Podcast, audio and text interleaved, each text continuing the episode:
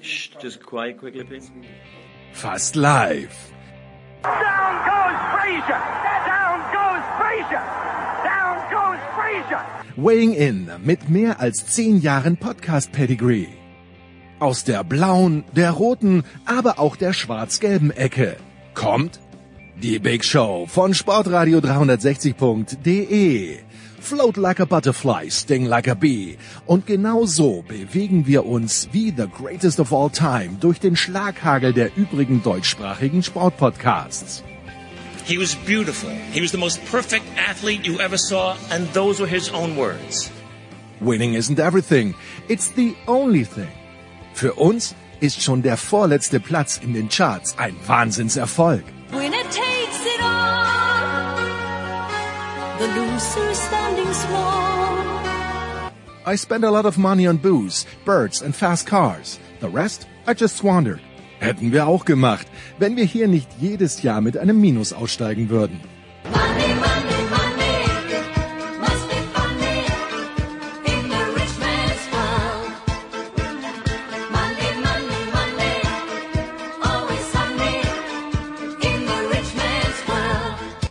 Die Big Show von Sportradio 360. Fast live aus dem Münchner Hasenbergel und der Welt. Jetzt.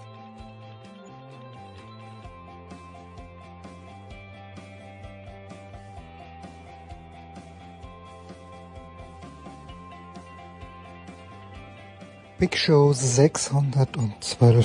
Also, so, warum rede ich so ein bisschen leise in dem Pressezentrum in Roland Garros? Das wird sich heute wie ein roter Faden fast durch die ganze Big Show 612 ziehen. Äh, es ist wie immer grandios, was soll man sagen? Die Franzosen äh, haben sogar das Tagesessensgeld erhöht von 12,70 Euro auf 20 Euro. Das heißt, man bekommt nicht nur eine warme Mahlzeit, sondern könnte eventuell sogar noch eine kleine Obstschale danach dazu nehmen. Also es ist, ja, niemand ist zum Essen hier, aber natürlich, wenn man es vergleicht, bisschen Hospitality, äh, so wie sie in New York, aber vor allen Dingen auch in Wimbledon ist.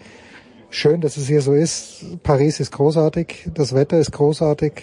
Ähm, Produktion von Big Show 612 nicht ganz so einfach gewesen, wie immer.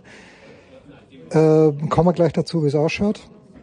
Aber ja, wir werden einige Themen leider nicht behandeln können aufgrund von ja nicht verfügbar und geht diese Woche nicht und da bin ich dann auch ein bisschen unflexibel gewesen. Äh, zum Beispiel, wie es in den BBL Playoffs steht. Ja, Kearney leider diese Woche nicht am Start. Wäre spannend. Die Bayern sind 2-0 hinten gegen Ulm. Bonn führt gegen Ludwigsburg 2-0. Also ich, ich glaube es erst, dass Ulm ins Finale kommt, wenn sie eines der nächsten beiden Spiele tatsächlich auch gewinnen.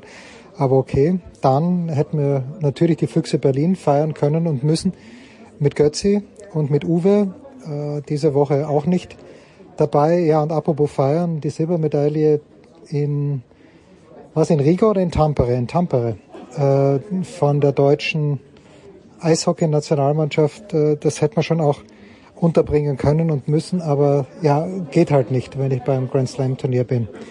Was gegangen ist, Jörg Strohschein, das ist ein neuer, äh, passionierter Tennisspieler äh, von WDR und von der Deutschen Welle, ist freier Journalist, mit dem werden wir über Fußball sprechen und mit Klaus Bellstedt, diesmal Fußball, der große Werder-Fan. Kaiser ist auch dabei, mit dem geht's danach über den Giro noch ein bisschen weiter. So, Motorsport, DTM-Saison ist losgegangen. Eddie Milke ist, hat das ganze Wochenende, glaube ich, in Oschersleben, was in Oschersleben, ich werde gleich recherchieren, ähm, im Rennanzug verbracht und auf dem Beifahrersitz. Stefan de Vois Heinrich natürlich auch dabei. Da geht's dann auch um die Formel 1. Dann, äh, und da gibt's dann keine Hintergrundgeräusche, Los Angeles und Boston, Schmieder und Olderb, wieder breite Palette, NBA, NHL, aber auch ein kleines bisschen Leichtathletik. Ja, und dann, da werde ich äh, noch, noch was dazu sagen, ein Interview mit Andrei Rublev oder Rubliov, wie wir Franzosen sagen, das äh, unter schwierigen Bedingungen zustande gekommen ist, erstaunlicherweise. Dazu später mehr. Und hinten raus noch mit Simon Graf, unserem lieben Schweizer Freund, den ich immer gerne sehe, der immer was zu erzählen hat, der äh, natürlich in den Schweizer Themen extrem gut drinnen ist.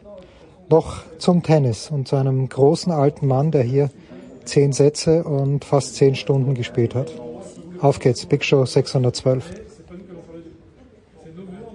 Herrschaften, Big Show 612. Wir haben einen Neuling in unserer Runde, wenn ich das mal ganz kurz schauen. Jörg Strohschrein von Strohschrein. Tagesschau, WDR, wo, wo verorte ich dich? Also ich bin freier Journalist und arbeite für die Sportschau und die Deutsche Welle, hauptsächlich. Ausgezeichnet. Heiko Older, bist ja ein Begriff?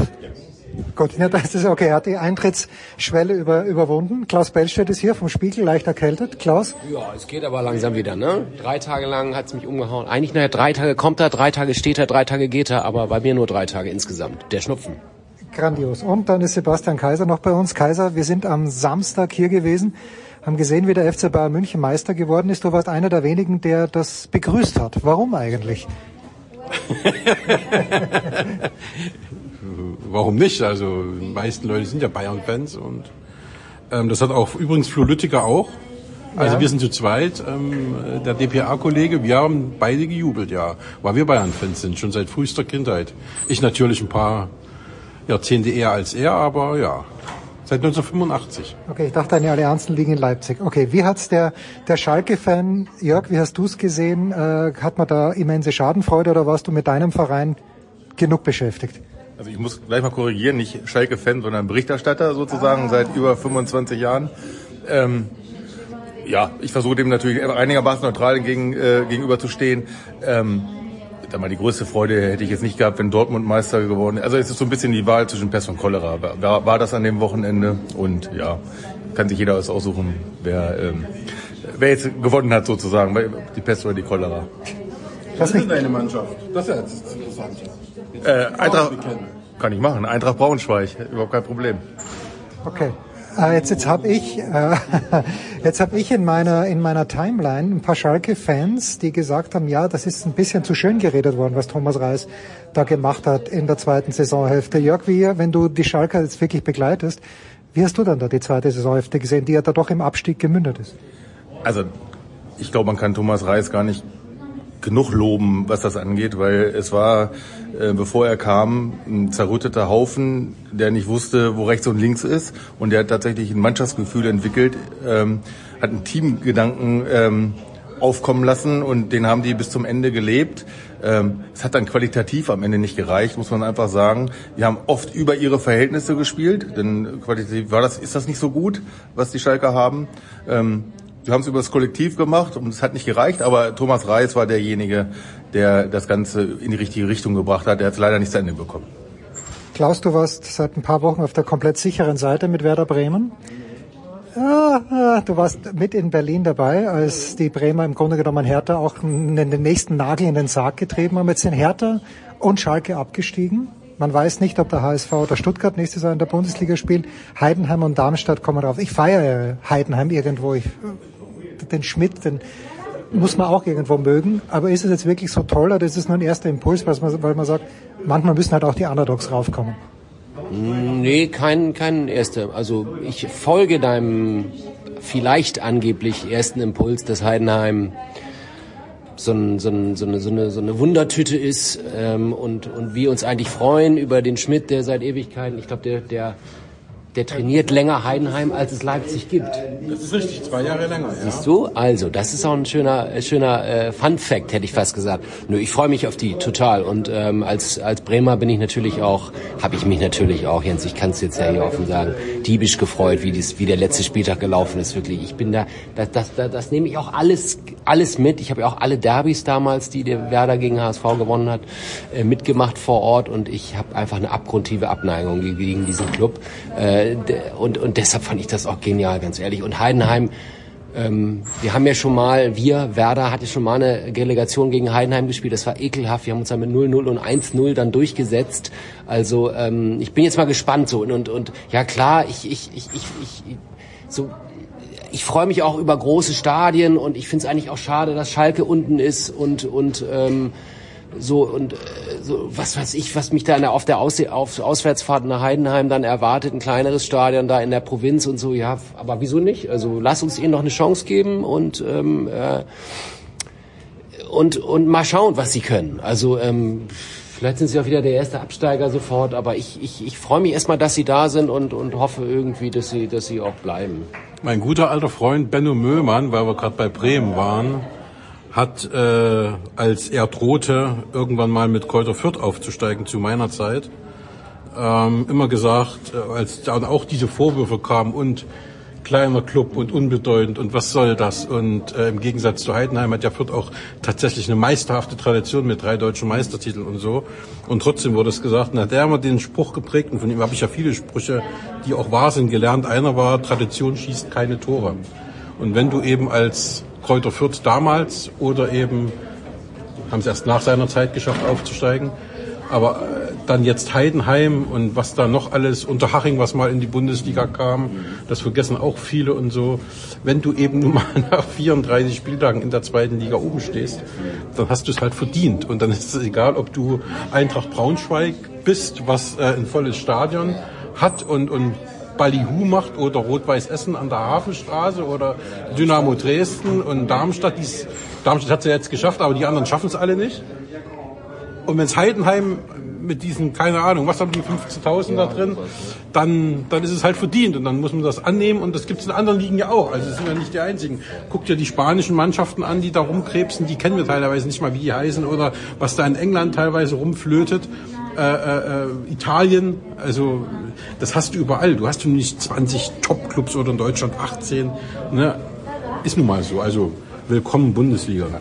Teilst du diese Einschätzung, Jörg, oder ist die, die Wehmut groß, dass zwei richtig große Vereine und eine absteigen und eine eben noch zusätzlich nicht in der ersten Liga dabei sein wird? Also ähm, nein, ich teile die Einschätzung nicht, weil ich finde, dass die Bundesliga ohnehin schon ein Attraktiv Attraktivitätsproblem, schweres Wort, äh, hat. Ähm, wir haben ja diese Werksclubs, wir haben Bayer Leverkusen, wir haben Wolfsburg, wir haben Hoffenheim, die ohnehin schon keinen Fisch vom Teller ziehen. Jetzt kommt noch bei allem Respekt vor der sportlichen Leistung Heidenheim dazu. Darmstadt würde ich jetzt mal ein bisschen ausklammern, weil das ja auch ein Traditionsverein ist, zwar meist zweite Liga gespielt hat, aber auch eine ordentliche Zuschauerzahl hat. Dafür dann eben Vereine wie Schalke mit 65.000 an jedem Wochenende und 10.000 Auswärtsfahrern, wie sie es ja in den letzten beiden Spieltagen dieser Saison äh, wieder bewiesen haben, einfach nicht mehr da ist, beziehungsweise ja, sind natürlich noch da, aber nicht mehr in der ersten Liga. Das ist bitter für die Attraktivität. Ich glaube, dass ich weiß nicht, ob das den Leuten so richtig gefällt, ehrlich gesagt. Ich meine, wenn man sich jetzt mal die zweite Liga anschaut, die ist ja, ist ja fast schon so attraktiv von den Namen her wie die erste Liga. Ich glaube, das ist nicht der richtige Weg, aber man muss natürlich sagen, äh, da hat der Kollege Kaiser natürlich recht, wer es äh, trotz dieser Möglichkeiten und Mittel nicht schafft, in der ersten Liga zu bleiben mit diesem Potenzial, der muss halt sich mal überlegen, was er vielleicht mal besser machen könnte, um dauerhaft ähm, in der ersten Liga bestehen zu können. Das eine bedingt ja irgendwie nicht das andere in dem Fall. Ne? Also wie gesagt, äh, wenn, wenn die in die Bundesliga kommen, diese kleinen Vereine, ne, dann ist das, dann, da, nein, nicht unbedingt, aber das ist, da hast du ja recht, das ist natürlich für die Liga nicht attraktiv. Natürlich würde in HSV, ähm, Schalke, Eintracht Braunschweig, Rot-Weiß Essen, alle, die ich genannt habe, Dynamo Dresden, die würden natürlich dieser Bundesliga viel besser tun als die Wolfsburgs, Hoffenheims, Mainz und, und was weiß ich, Heidenheims. Diese, nein, das wirst du nicht. Ähm, dieser Welt. Leipzig übrigens auch, ja. Nee, nee, aber Leipzig spielt wenigstens Fußball, den man sich anschauen kann. Also das tut ihr natürlich. Und, und die haben auch 47.000 in jedem Spiel Zuschauer. Ja? Also das, ähm, äh, denen würden die Traditionsvereine würde der Liga natürlich besser tun. Aber wie gesagt, es ist nun mal äh, äh, so, dass nicht danach entschieden wird, wer Bundesliga spielt. Es ist keine geschlossene Gesellschaft wie in Amerika, sondern es ist eben ein offenes Ding und es geht hoch und runter. Und wenn eben irgendwann der FC Bayern und Borussia Dortmund und RB Leipzig und Bayer Leverkusen und wie sie alle heißen, nur noch Zweitliga spielen, weil irgendwelche Leute ihr Geld dort rausziehen und Heidenheim Meister wird, wir haben es nicht in der Hand. Also Aber das, das ist eine schöne Theorie, die wird natürlich so gar nicht mehr Natürlich eintreten, nicht. Natürlich nicht. weil, äh, weil sich ja der europäische Fußball in eine ganz andere Richtung entwickelt. Das würde jetzt vielleicht den Rahmen sprengen, aber dass Bayern München irgendwann mal absteigen wird, das wird nicht passieren mehr. Das kann, das kann nicht mehr passieren, definitiv. Und auch Borussia Dortmund kann nicht mehr abste- absteigen. Das geht nicht. Ähm, Borussia Dortmund bin ich mir nie sicher. weil, die in, weil die in so hohen Regalen einkaufen, dass äh, das der gar nicht mehr passieren kann. Weil die Qualitätsunterschiede mittlerweile so groß sind zwischen den, zwischen den zwischen, der Ober, zwischen dem oberen Drittel und dem unteren Drittel der Liga. Das ist da. Ja, sportlich gesehen. Sportlich gesehen. Aber ich glaube, Ja, Borussia Dortmund stand vor, wann war's? 15 Jahre. 15 Jahren mal kurz vor der Pleite. Also, äh, Ja, klar. also davon rede ich ja auch. Also es geht jetzt, da geht es jetzt nur ums, wir müssen nicht sportlich reden, aber darum geht, da geht es ums Wirtschaftliche. Ja, aber Borussia Dortmund setzt, weiß ich nicht, 450 Millionen um jetzt mittlerweile. Also es waren mal andere Zeiten, wo sie auch sportlich das- erfolgreich waren. Aber die haben sich ja völlig geändert, die Zeiten. Du hast recht, aber die haben sich natürlich völlig geändert. Der Fußball hat sich in eine Richtung entwickelt, die sowas nicht mehr zulassen wird. Genau wie vor kurzem wurde ja noch gefeiert, dass äh, der 1. FC Kaiserslautern als Aufsteiger deutscher Meister geworden ist. Ist ja gar nicht so lange her. Also ich, ich kann mich noch dran erinnern. Äh, heutzutage unvorstellbar. Kann sich jemand vorstellen, dass Heidenheim deutscher Meister wird? kann, kann Heidenheim deutscher Meister werden. Ich glaube nicht. Also das ist eine Geschichte, die wird nie wieder passieren. Und ähm, aber so, also wie gesagt, das ist ein vielschichtiges Thema, da könnte man stundenlang drüber philosophieren. Ich muss bei dir nochmal nachhaken, Klaus, wenn ich darf. Kollege Kleffmann, großer HSV-Fan. Äh, Thomas Wagner, ein lieber Freund von mir. Ich habe heute mit ihm kurz hin und her. Er sagt, er, er möchte nicht reden, weil dieser Samstag, dieser Sonntag war der schlimmste Tag in seinem Leben als, als Fußballfan. Und elf Minuten Nachspielzeit, nur ein Elfmeter, der keiner war. Ist da selbst deine grün-weiße Seele so objektiv zu sagen, es war eigentlich eine Schweinerei? Kann, ich kann, ich muss gestehen, ich habe nur wirklich, äh, ich, weil ich gerade, ich weiß nicht, wo ich war, aber auf jeden Fall, ja, auf dem Weg nach Paris. Insofern, äh, ich konnte das Spiel gar nicht, ich habe das Spiel gar nicht gesehen. Ich kann mir kein Urteil erlauben über Elfmeter. Ich habe nur gehört, wie der Kollege Kleffmann auch nochmal geschimpft hat und es sagt, es sei kein Elfmeter gewesen. Ähm, es ist mir alles völlig wurscht, Jens. Ich sag's dir ganz ehrlich. Ich sag's dir ganz ehrlich. Also wenn, wenn dies, für mich ist das einfach auch so in der Historie gewachsen, diese Fehltritte, die der HSV jedes Mal wieder mal, das passt so in das Ganze. Du kannst dir nicht vorstellen, wie, wie unsere, wie, wie, wie meine WhatsApp, wie mein WhatsApp-Chat explodiert ist, weil wieder irgendwie, dann, dann wurden da herrlichste Videos noch geteilt von irgendwelchen Bloggern vom HSV, die da vor dem Fernseher das irgendwie auf, auf Twitch kommentieren und dann irgendwie alles ihren ganzen Fernseher zusammenmöbeln. Ganz ehrlich, mir ist das, mir ist das sportlich wirklich völlig egal. Ich habe eine große Schadenfreude, ich gebe das ganz, ganz offen zu. Aber das ist eben, das kann man eben auch nur verstehen, wenn man aus Bremen kommt und diese Art Rivalität zum HSV hat. Und sie sind, wenn sie einfach zu doof sind. Also, abgesehen davon, sie haben jetzt ja noch zwei Chancen. Also Ja, aber das siehst du nicht, also ich für mich ist Stuttgart klarer Favorit. ja, für mich, für mich auch, für mich auch. Ja, aber, aber also ähm, es ist ja auch so, die Hamburger sehen es ja eigentlich auch relativ cool dieses Mal. Also ja, das Ding haben sie vergeigt, aber sie haben jetzt noch diese zwei Chancen so und jetzt können sie auch noch mal sportlich sich beweisen. Das war ja eigentlich auch noch mal wichtig. Schlimm wäre es ja gewesen, wenn das jetzt um Platz drei und vier oder so gegangen wäre, wo sie jetzt endgültig rausfällt. So, sie haben jetzt noch die Chance, eine eigentlich richtig gute Serie nochmal zu krönen. Ich glaube jetzt persönlich auch nicht dran, weil, weil äh, der VfB auch nochmal auch noch mal eine andere Wucht auch hat und, und auch in der Qualität vom Kader her ähm, besser gestellt ist als der HSV. Äh, mit einem guten Zweitligakader, muss man auch sagen. Ich glaube trotzdem, wenn sie aufsteigen sollten, würden sie auch gleich wieder runtergehen. Ähm, weil auch die, die finanzielle Situation des VSV katastrophal ist. Das wissen viele gar nicht, aber da, da hängt ja auch die Stadt Hamburg mit drin und sowas. Das ist alles abenteuerlich und auf ganz, ganz tönerne Füßen gebaut, äh, das ganze Konstrukt. Also, ähm, ja, was war jetzt mal die Frage? Also, äh, Die äh, Frage ist, wird, würde dir nicht ein Nordderby mal wieder Spaß machen Ja. in der ersten Bundesliga? ja, gegen St. Pauli spielen wir gerne. Jörg, du hast äh, wissend gelacht im Hintergrund. Ja, ich muss ein bisschen lachen. Von einem Bremer ist das schon ein böses Lob, dass die Hamburger nochmal die Chance haben, äh, aufzusteigen. Das ist äh, schon ein bisschen boshaft. Völlig verständlich aus Bremer Sicht natürlich, aber man muss natürlich sagen, was da, ähm, was die Hamburger jetzt in den letzten Jahren nicht hingekriegt haben, das ist ja schon abenteuerlich. Und ähm, äh, vor allen Dingen fällt mir da jetzt der aktuelle Trainer ein, der ein Selbstbewusstsein vor sich herträgt, wo man denkt, irgendwie, der müsste, eigentlich müsste er direkt in die Champions League aufsteigen. Ähm, so breit ist seine Brust, um es mal vorsichtig zu formulieren. Und letztlich hat er es gerade jetzt mal in die Relegation geschafft. Ob er es in die erste Liga schafft, werden wir nochmal sehen. Aber ähm, also ich finde, da passen viele Dinge nicht zusammen beim HSV. Und wenn man drei oder viermal jetzt nicht aufsteigt, dann ist das ja auch kein Zufall. Also und, wir, und, wir, und wir Bremer können auch nicht verhehlen, dass es mit Walter Tim ein bisschen auch zu tun hat, die ganze Situation, dass man sagt, nee, den können wir es echt nicht mit dem Trainer. Gut, das müssen ja die Hamburger selber wissen, mit welchem Trainer sie sich äh, abgeben. Äh, ist ja okay, aber ich finde so, also das, was gesagt wird, passt nicht so richtig zu dem, was geboten wird. Das äh, ist, glaube ich, so meine Ferndiagnose. Wir machen eine kurze Pause.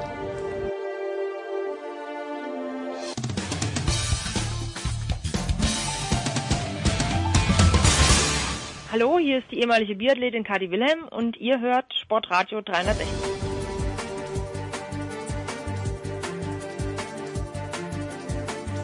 So, wir sind nach wie vor in der sehr illustren Viererrunde hier, Teil 2, Big Show 612, Sportradio 360. Äh, Wir müssen schon ein Wort über den neuen alten deutschen Meister verlieren, der Karl-Heinz Rummenigge zurückgebracht hat, in einem zukunftsträchtigen Akt, wie ich finde, der Salihamidzic und Kahn rausgeworfen hat. Ich, ich wohne ja in München, äh, mich überrascht nichts mehr, ich wohne seit 30 Jahren dort, aber wie, wie hat man das aus der Ferne gesehen, aus der Ferne im Ruhrgebiet?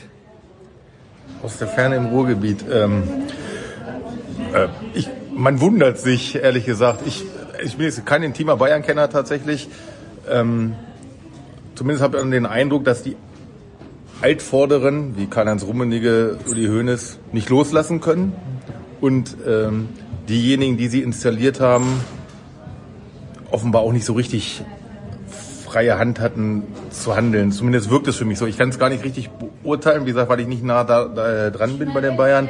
Aber äh, ich hatte nie den Eindruck, dass sich Hassan Salihamidzic und Oliver Kahn haben so richtig frei schwimmen können. Liegt vielleicht auch an ihrer Art so ein bisschen, weil sie selber, Oli Kahn ja, man kennt ihn ja, der ist ja eher so ein bisschen, ja, ein bisschen muffeliger Typ. Ähm, aber irgendwie hat man immer, Uli Hoeneß schwebt da immer noch über diesem Verein. Äh, auch Karl-Heinz Rummenigge gibt seinen Senf gefragt oder ungefragt dazu. Äh, ich glaube, das hilft allen Beteiligten nicht und jetzt ist das Ding irgendwie zum Kentern gekommen, obwohl sie deutscher Meister geworden sind. Irgendwie ist ja alles, keiner hat ja das Gefühl, dass sie deutscher Meister sind. Eigentlich denkt man ja, dort ist das Chaos ausgebrochen.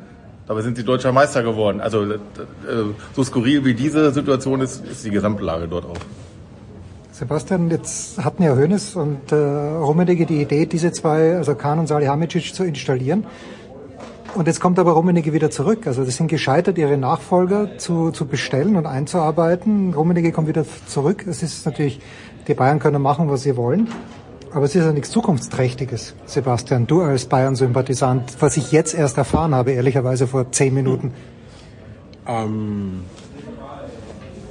man muss natürlich die Leute auch haben, die das auch können. Und ich habe, äh, ich dachte, wir hätten damals schon drüber diskutiert, aber wahrscheinlich äh, äh verwechsel ich das gerade. Ähm, ich habe damals schon, als die beiden gegangen sind, Hönes und Rummenigge gesagt, ähm, und die Kritik kam, ja, da ist jetzt Sasi- äh, Salihamidzic und, und Kahn sind da. Ähm, und ich war immer schon der, der Meinung, dass äh, Rummenigge bleiben musste oder eben auch, äh, als die Kritik kam, dass er in der DFB Taskforce nach der WM ist. Ähm, keiner im deutschen Fußball ist so gut vernetzt wie Karl-Heinz Rummenigge.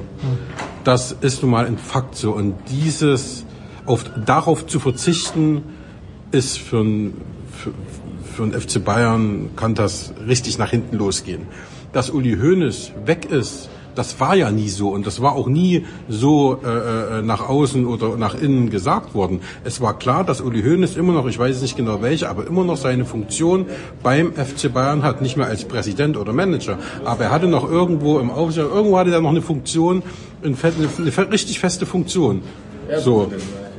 Nee, nicht Ehrenpräsident, wirklich eine, wirklich eine Funktion. bei Im Sinne, UEFA, ne? nee, auch beim FC Bayern, beim FC Bayern auch. Da saß noch da irgendwo in dem Gremium drin, wo, so.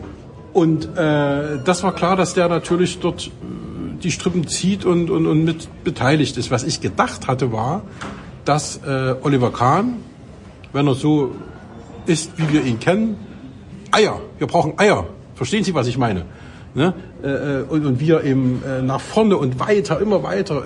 Dieses Ding, genauso in dieser Rolle, dieses Anpeitschen, dieses Vorantreiben. Das hat er ja gerade gemacht. Gerade jetzt vor dem letzten Spiel hat er ja genau das. Da, hat- ja, hat er das aber, aber die ganze Zeit in seiner Amtszeit habe ich das von ihm nie gesehen. Da war die Kritik, wo er früher gesagt hat, was das alles für ein Mist war, was da irgendwie gespielt wurde, das, das kam gar nichts mehr. Also der hat sich meiner Meinung nach total zurückgenommen und ist überhaupt nicht als dieser große, ähm, im positiven Sinne Zampano aufgetreten, äh, was ich eigentlich erwartet hatte von Oliver Kahn in meinem Verein, ne? wo ich sage, Mensch, super, ich fand es super, dass da genommen wird. Aber ich bin natürlich auch enttäuscht, wie er die Rolle ausgefüllt bzw. nicht ausgefüllt hat. Und äh, insofern, ja, muss man die Leute erstmal finden. Und ähm, FC Bayern mit einem Sportdirektor, äh, der ja jetzt vielleicht auch nicht so bekannt ist, das ist natürlich in was anderes, als wenn ich nach Heidenheim als Sportdirektor gehe. Ne? So, und bei FC Bayern, die haben das Geld, da erwarte ich natürlich, dass auch die Besten kommen. So, und dann ist es natürlich äh, äh, schlecht, wenn dann äh, man noch dazu dann einen Trainer wechselt. Wenn ich in allen drei Wettbewerben bin, da sage ich nach wie vor auch, das war ein Fehler. Sechs von sechs Champions League Spielen gewonnen und auf einmal dann äh, hau ich, nee, acht von acht, Entschuldigung, acht von acht gewonnen und dann hau ich den äh, äh, raus äh, vor dem Halbfinale. Fehlt mir, fehlt mir auch jegliches Verständnis so und damit müssen sie jetzt klarkommen, aber ich weiß eben auch, wenn man irgendwo hinguckt ähm, und sich mal die ganzen Listen anguckt, wer ist denn arbeitslos von den guten Sportdirektoren auf dieser Welt? Also da fallen mir keine zwei ein. Also das ist, ist schwierig, echt schwierig, was die jetzt machen wollen. Jetzt haben die Bayern aber Kohle und der Jörg hat gerade gesagt, oberstes Regal einkaufen. Da gibt's Namen wie den Vlaovic von Juventus, Declan Rice, der, den ich jetzt nicht vielleicht oberstes Regal nennen möchte, aber es sind halt auch Spieler, die, wenn sie nach Deutschland kommen, nur zum FC Bayern kommen würden. Die beiden gehen sicherlich nicht zu Dortmund. Was erwartest du, Klaus, jetzt für den Sommer? Ich meine, die Bayern werden natürlich einen Rundumschlag machen und was wird aber gleichzeitig der BVB machen, wenn Bellingham wirklich nach Madrid geht, wonach es ja aussieht? Geht diese Schere im nächsten Jahr wieder auf, die sich in diesem Jahr so geschlossen hat, nur weil der BVB zu dämlich ist, zu Hause gegen Mainz zu gewinnen, dass sie das dann nicht geschafft haben? Ich glaube, ich, das glaube ich nicht, dass die Schere aufgeht. Ich glaube, dass es schon so ein Wett, so ein Wettrennen wird zwischen dem BVB und Bayern, was Transfers angeht. Der BVB ist ja, muss man, muss man sagen, im Management besser aufgestellt. Das, das ist auch eine Erkenntnis dieser Saison. Hat zur, also eine Folge der Fehlbesetzung Salihamidzic Kahn. Da wollte ich gleich noch mal was zu sagen. Ich vergesse es nicht. Da geht es auch mal um den Kommunikationsstil der Bayern und, und, und was dieses, dieses Wirtschaftsunternehmen mit 500 Mitarbeitern, was das für eine dilettantische Außendarstellung abgibt, das gibt es doch eigentlich gar nicht. Also wie da kommuniziert wird, wie Trainer entlassen werden, wie Entscheidungen verkündet werden. Auch nochmal diese PK, da sitzt ja der Kommunikationsvorstand auch noch dabei und sowas. Aber ich finde, das ist sowas von unwürdig. Ähm, Und ich gebe Sebastian recht, mit Hoeneß und Rummenigge hätte es das wahrscheinlich nicht gegeben. Aber dass die Bayern sich so verhauen in Personalfragen, in entscheiden, auf entscheidenden Positionen, das ist für mich wirklich unerklärlich. Wie gesagt, es ist ein, ein Wirtschaftsunternehmen. Und das geben sie ja auch zu. Also sagt, ja, ja, sie, ja, sagt der Hönes auch, dass das ein Fehler war, Kran zu installieren.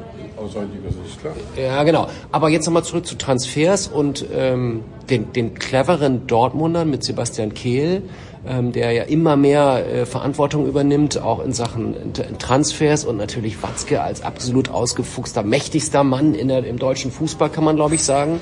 Ähm, die werden den Bayern ordentlich Paroli bieten. Ähm, was, was jetzt Transfers, Transfers Ja, weiß man wie, man weiß es natürlich nicht, aber, aber ich glaube, so wie du es eben auch angedeutet hast, die Bayern sind wütend, die Bayern sind angestachelt und dann sind sie natürlich für alle auch immer gefährlich und, und greifen dann wahrscheinlich auch ins oberste Regal, äh, um Transfers zu tätigen. Ähm, ja, ich glaube, die Mannschaft, Sebastian weiß das ja viel besser äh, als ich, äh, die Mannschaft braucht Verstärkungen ähm, dringend. Ähm, bestimmte Positionen, Schönfinger von Füllkrug weglassen. Äh, Das haben wir, das Thema hatten wir schon, hatten wir schon oft in dieser Runde. Guerrero aus, Guerrero aus Dortmund habe ich heute gelesen. Ja, könnt ihr gerne haben, ähm, aber äh, ähm, ja, also das, das, das ist auf jeden Fall super spannend. Ich glaube, es ist einer der, der, der spannendsten Transferphasen, die uns jetzt bevorstehen, übrigens nicht nur bei Bayern und Dortmund, sondern eben unter anderem auch äh, bei Werder. Also, ähm, aber, aber äh, ja, es ist, ich, ich, ich finde es jetzt wahnsinnig spannend. Und, und Sebastian, du sagst, es gibt nicht mal zwei, die auf dem Markt sind. Ähm, ich,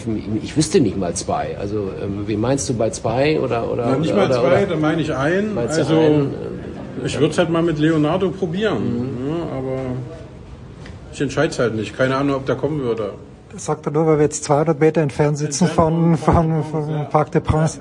Teammanager, Entschuldigung, Teammanager-Lösung mit Tuchel fände ich gar nicht so schlecht. Das wird ja jetzt ein bisschen so gehen, in der Zeit, wo sie noch keinen, ähm, wo sie noch keinen finden werden, wahrscheinlich so schnell, aber ähm, Tuchel tütet Transfers alleine ein. Was man hört, wie er telefoniert ähm, und glaubt man nicht, dass der, der, der kein dickes Telefonbuch hat äh, aus seiner Zeit in, in Frankreich und in, in, in der Premier League. Und ich glaube, dem traue ich auf jeden Fall mehr zu als so manchen Manager in der Bundesliga, in der doch immer noch sehr provinziell manchmal anmutenden Bundesliga, richtig gute Transfers einzutüten für die Bayern. Also vielleicht bleibt es auch dabei.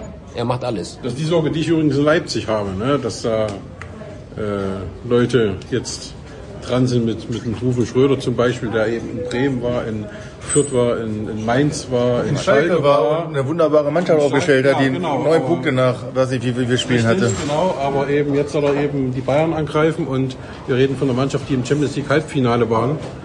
Äh, und, und, und da weiß ich eben nicht, ob jemand, der das bisher bei solchen Fahrstuhlvereinen gemacht hat, plus Mainz als Mittelfeldmannschaft, ob der das Leipzig der richtige ist. Also die Probleme hat nicht nur Bayern zurzeit, äh, sondern auch in Leipzig muss Max Eberl auch beweisen, äh, was geht, der im Winter auch nichts gemacht hat, obwohl als er kam schon Kunku verletzt war, Timo Werner verletzt war und dann noch Olmo nach einer Woche seiner Amtszeit dazu kam äh, und sich verletzte. Also äh, und es wurde nichts getan. Es ist kein einziger Neuzugang im Winter gekommen. Und da sind auch, auch, auch die beiden jetzt mächtig gefordert, äh, zu zeigen, dass sie was können. Also da gebe ich Klaus recht. Das wird gerade bei den Spitzenvereinen ein mega spannender Transfersommer. Ich glaube, ich bin anderer Meinung als der Klaus. Ich glaube, die Schere wird wieder aufgehen. Jörg, was, was glaubst du? Ich glaube, die Bayern werden so einkaufen, wie kein anderer Verein einkaufen kann, wie damals, wo Hoeneß, wo über Hoeneß gesagt hat, sie haben sich überlegt, ob sie Klose oder Luca Toni holen. Dann haben sie halt einfach beide geholt. Und der, der Klose hat Luca Toni von seinen 25 Toren 23 so aufgelegt, dass auch Jörg, Sebastian oder ich die reingeschossen hätten. Ein bisschen überspitzt gesagt. Was, wie, wie ist deine Prognose? Ich weiß, wir haben keine Glaskugel hier, aber wie, was siehst du für diesen Sommer? Also, dass sich die Bayern verstärken werden, das ist ja kein Geheimnis. Äh, wen weiß ich natürlich auch nicht. Das einzige Problem ist natürlich, dass die Preise für richtig gute Spieler, die sie suchen, so hoch sind, dass selbst der FC Bayern an seine Grenzen irgendwann stoßen wird. Das, das berühmte Festgeldkonto ist bei den Preisen, äh, die jetzt ein Stürmer, den sie ja unbedingt suchen, einen Mittelstürmer, äh, wird sehr schnell aufgebraucht sein. Ähm, dann gibt es vielleicht einen Spieler oder zwei Spieler, aber nicht mehr vier oder fünf auf höchstem Niveau, die sie verpflichten können, weil die Preise einfach zu hoch geworden sind. Weil, weil sie im Wettbewerb stehen mit Madrid, mit selbst Barcelona kauft ja einer, obwohl die äh, eine Milliarde Schulden haben. Von den Engländern brauchen wir gar nicht reden, die holen sich eh die besten Spieler. Ähm, also, die werden sich verstärken. Die Frage wird sein, wie viele gute Jungs sie überhaupt kriegen für, für die Kohle, die sie ausgeben können und wollen. Ein Gedanke vielleicht noch, in den Jahren von Uli Hoeneß, seinen besten Jahren, ist Bayern noch immer dadurch stark geworden, dass sie halt von Dortmund aus Leverkusen die besten Spieler weggekauft haben. Aber jetzt gibt's ja weder bei Dortmund, finde ich zumindest, wenn, wenn Bellingham nicht mehr da ist, es gibt dann nicht mehr diesen einen Spieler. Es gibt nicht mehr den Lewandowski, den du wegkaufen kannst. Oder damals in Leverkusen, wo du halt den Ballack dann nimmst. Äh, oder wie hieß er, der Brasilianer Sergio... Äh, Paulo Sergio. äh, Sergio. Ja, also es gibt nicht mehr diese, diese überragenden Leverkusen hatte ja ganz, früher ganz viele äh, gute Spieler, die sag mal, in ganz Europa hätten unterkommen können und Bayern sich die geholt hat. Aber ähm, das gibt's natürlich nicht mehr. Äh, Leverkusen setzt auch auf Jugendspieler. Also diese das liegt eben daran an dieser, ich komme immer wieder darauf zurück, weil es einfach auch das bestimmte Thema der Liga ist, diese, diese riesen Kosten, die, die man hat, wenn man gute Spieler verpflichtet. Allein die, die Anschaffungskosten, die Unterhaltskosten, wir reden jetzt zwar nicht von einem Auto, aber äh, so ein Spieler verdient, die verdienen ja wahnsinnig viel Geld und das muss ja irgendwer bezahlen. Und ähm, deswegen äh, haben es auch die Bayern schwerer, sich jetzt ganz, ganz äh, sag mal, breit auf höchstem Niveau zu verstärken. Deshalb wird Harry Kane auch nicht kommen. So, mit Sebastian äh, haben wir dann noch was im Radsport vor. Äh, aber Jörg, du bist auch ein ausgewiesener, nicht nur Tennisexperte, sondern selbst auch Tennisspieler. Du wirst uns verlassen morgen schon. Äh, nach den Eindrücken der ersten Tage, wenn du jetzt äh, dein gesamtes Hab und Gut, was viel ist, wie mir, Sehr viel. äh, ja, ja, was, wie mir vertrauenswürdige Quellen sagen. Auf wen würdest du nach den Eindrücken, wir haben jetzt ein paar Zweitrundenspiele gesehen, aber meistens nur Erstrundenspiele, gibt schon irgendjemand, wo du sagst, äh, fang mal so an, dem traue ich es nicht zu. Von den, von den wirklich größeren Favoriten, lass es mal Djokovic, Alcaraz, Tsitsipas, Zverev, äh, Medvedev ist raus, Rune, Rublev, sein. Also ich würde andersrum sagen, ich Djokovic ist sowas von solide und gut und also das wäre meine Nummer eins. Alcaraz, Rune vielleicht, aber wahrscheinlich noch nicht. Ich, ich würde mich auf Djokovic äh, festlegen, weil er einfach die Erfahrung mitbringt, weil er die, weil er total fit ist, weil er ähm, total fokussiert ist, weil er, weil er es schafft, wie in seinem ersten Spiel, wenn er den Punkt machen wollte, hat er den gemacht, um die Sätze schnell zu beenden, um Kraft zu sparen. All das kriegt er hin auf dem hohen Niveau und ähm, das spricht für mich dafür, dass er der Top-Favorit, also er ist aus meiner Sicht der Top-Favorit und ich glaube auch, er wird am Ende durchkommen. Wir sind ja auch ein Service-Radio. Jörg, du wirst am Samstag in der Regionalliga Ü50 aufschlagen. Wo können dich unsere vielen, vielen Fans am, am Samstag sehen? Ähm, ich, ich muss ein bisschen lachen, weil Herren 50 interessiert ja normalerweise keinen Menschen. Ähm, falls es doch jemand interessieren sollte, was ich nicht glaube, äh, wäre ich in Hörstel. Äh, das ist in Ostwestfalen ein ganz kleiner Club, aber mit sehr guten Spielern, äh, ehemaligen ATP-Profis. Äh, da spielen gleich vier an der Zahl und ähm, ja. Moment, bei euch ist Thomas Muster genannt, habe ich das mitgekriegt? Der spielt bei Quelle Bielefeld. Gegen den spielen wir aber erst am letzten Spieltag. Äh, und äh, Goran Ivanisevic, Thomas Muster, äh, Thomas Kabel, Paul Haarhus und die spielen da alle in einer Mannschaft. Ähm, da könnte man auch zugucken kommen, richtig. Das machen wir. Pause.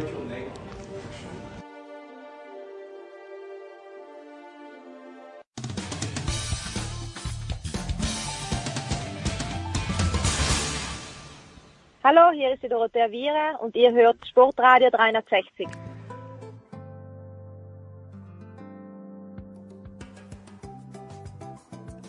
So, Big Show 612, Sebastian Kaiser, immer noch am Start hier im Pressezentrum in Roland Garros. Man hört es ja im Hintergrund immer wieder schlagen, Türen auf und ein. Ähm, Primus Roglic, dieses Zeitfahren am Samstag, wir haben ja multigetasket hier. Ich habe noch ein bisschen Formel 1 Training angeschaut, was dich weniger interessiert, aber es war dieses Bergzeitfahren, wo Roglic Garen Thomas schon überholt hatte, wo er dann einen Defekt hat und wir schon wieder dachten, ach du Scheiße. Dann hat er es doch gewonnen. Ähm, warte mal, wer war im Simon Hering, von der, unser Schweizer Freund, war im Lager von Garen Thomas. Aber ich finde, da hat Sport dann schon eine ge- gewisse Gerechtigkeit, dass der Roglic das noch gewonnen hat. Wie beurteilst du den Giro 2023? Ja, wie gesagt, wir hatten schon mal vor zwei Wochen oder so ähm, drüber gesprochen nach den ersten Tagen, wo es diese vielen Corona-Ausfälle gab. Also ich glaube, dass sich da der Giro einen Bärendienst erwiesen hat, indem er hat testen lassen und in den ersten Tagen, keine Ahnung, 30 Leute raus sind wegen Corona. Unter anderem auch Evenepoel im rosa Trikot des Gesamtführenden und äh, noch einige andere Favoriten, die dann auf einmal nicht mehr dabei waren. Und dann scheint der Giro die Bremse reingehauen zu haben irgendwo. Plötzlich keine Tests. Plötzlich keine Tests mehr irgendwie, so hat es den Anschein. Und plötzlich war niemand mehr positiv und plötzlich konnten dann alle äh, äh, zwei Wochen lang durchfahren, äh, was in der ersten Woche nicht. Also das, das, das passt alles nicht zusammen. Aber die wären wahrscheinlich am Ende nur zu fünft angekommen in Rom und äh, mit einem Sieger, den noch kein Mensch vorher gehört hat. Und äh, das wollte man, glaube ich, auch finden. Also ganz, ganz äh, komischer Giro. Äh, sie haben es dann irgendwie noch gerettet mit einem Sieger, der tatsächlich auch äh, einen großen Namen hat, der schon die Vuelta ein paar Mal gewonnen hat und bei der Tour de France schon zweimal ganz, ganz, ganz, ganz knapp gescheitert ist und da auch viel Pech hatte mit Stürzen und, und, und aufgeschlagen von oben bis unten. Also wenn man es einem gönnt, dann ist es Primoz Roglic, weil der im Moment auch derjenige ist, ähm, mit äh, Jaron Thomas übrigens zusammen, ähm, die über 30 sind und die dann mit diesen äh, Jungspunden, die über zehn Jahre jünger sind, äh, Wingegaard und äh, Pogacar wirklich gut mithalten können und eben auch nur solche Rennen gewinnen können. Und äh, das war im Grunde genommen die Quintessenz des Giro, dass es möglich ist, äh, auch im hohen Alter Topleistung zu bringen, weil Thomas und äh, Roglic waren, als alle noch im Wettbewerb waren, schon ganz vorne mit dabei. Und als dann die Favoriten raus waren, waren sie auch noch mit dabei und haben das dann unter sich ausgemacht. Und insofern, äh, ja, nochmal mit dem blauen Auge davongekommen, aber ich hätte liebend gern gesehen, wie Evenepoel performt hätte die drei Wochen. Das ist für mich eigentlich der größte, jetzt übertrieben gesagt, Schmerz, ähm, dass ich das nicht sehen konnte, dass äh, Evenepoel das Ding oder wie Evenepoel das Ding äh, äh, zu Ende bringt. Erwartest du oder weiß man schon, wird der Evenepoel die Tour fahren jetzt?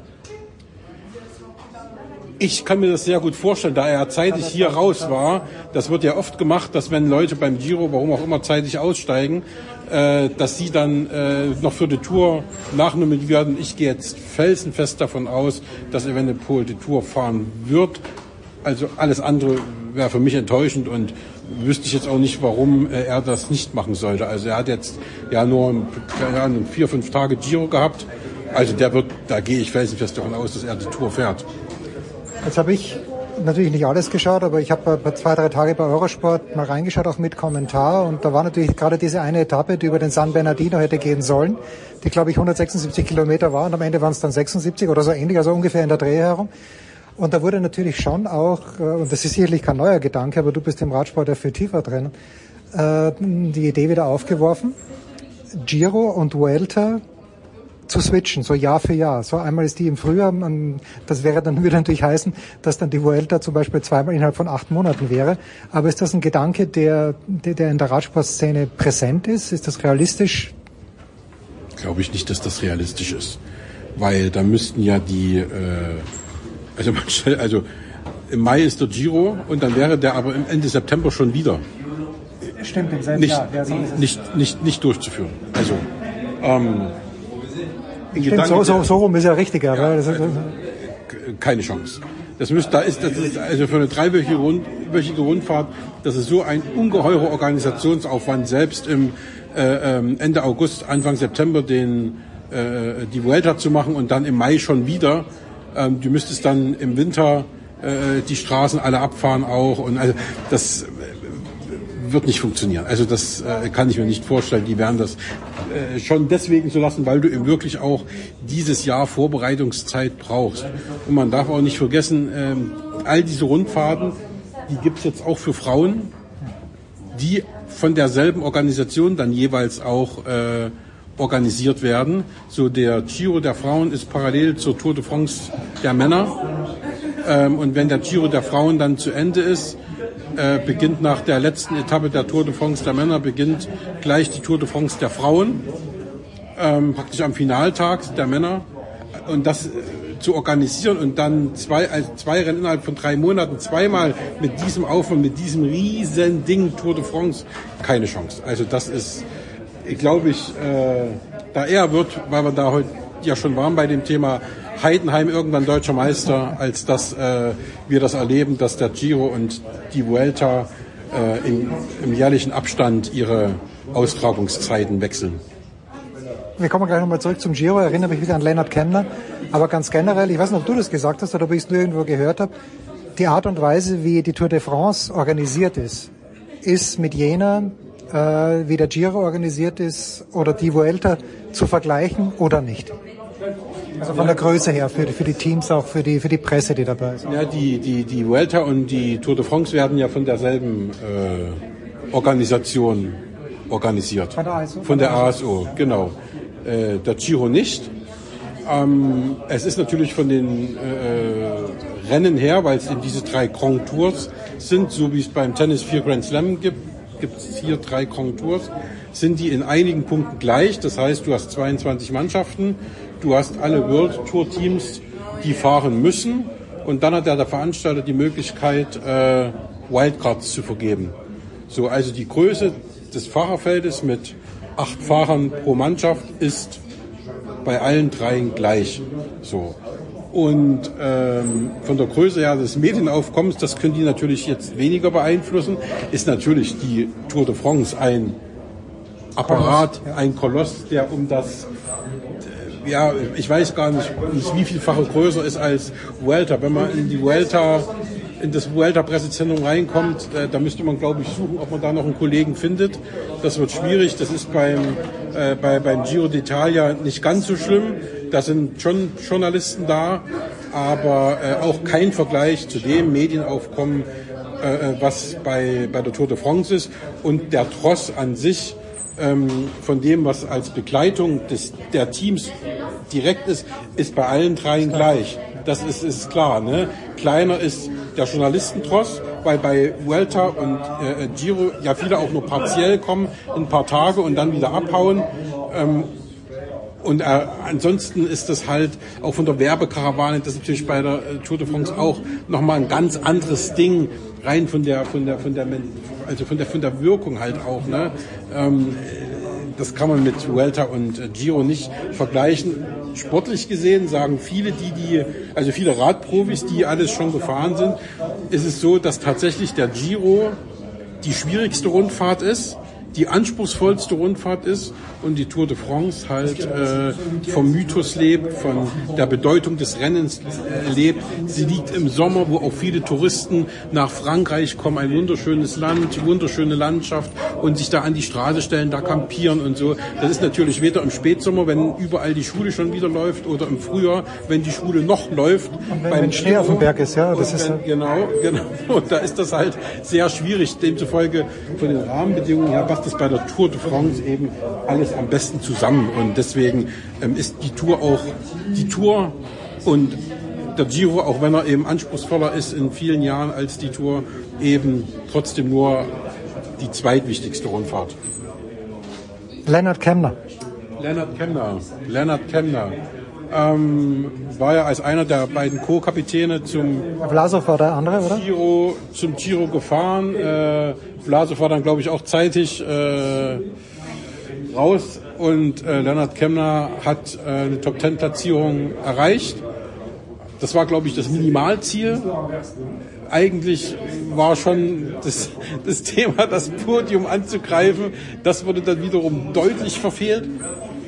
Ja, ich bin gespannt. Ich glaube nicht, dass er den Giro, äh, die Tour de France fahren wird, weil eben doch jetzt diese drei Wochen Italien ihm mächtig in den Kleidern hängen werden.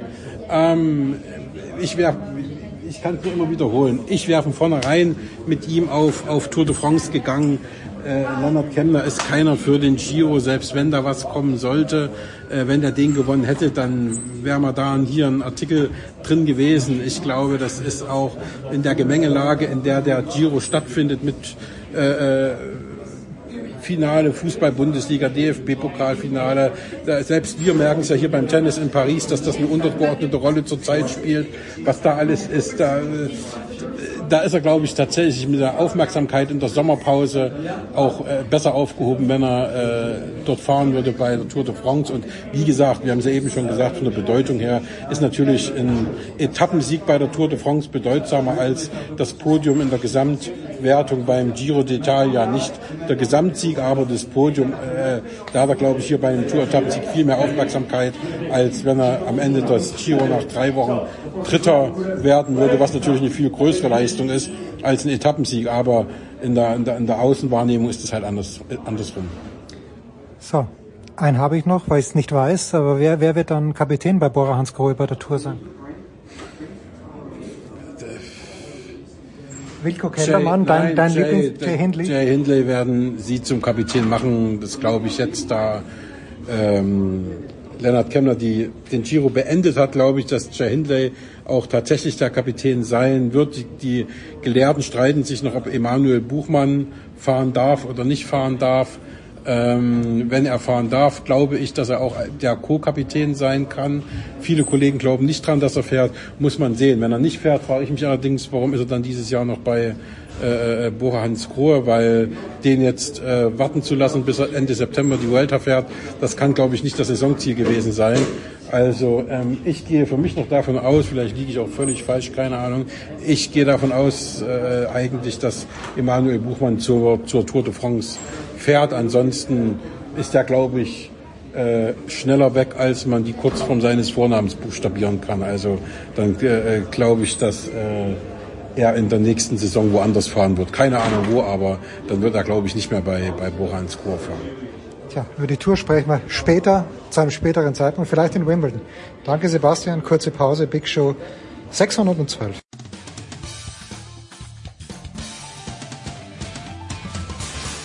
Hallo, hier ist Erik Meyer und ihr hört Sportradio 360.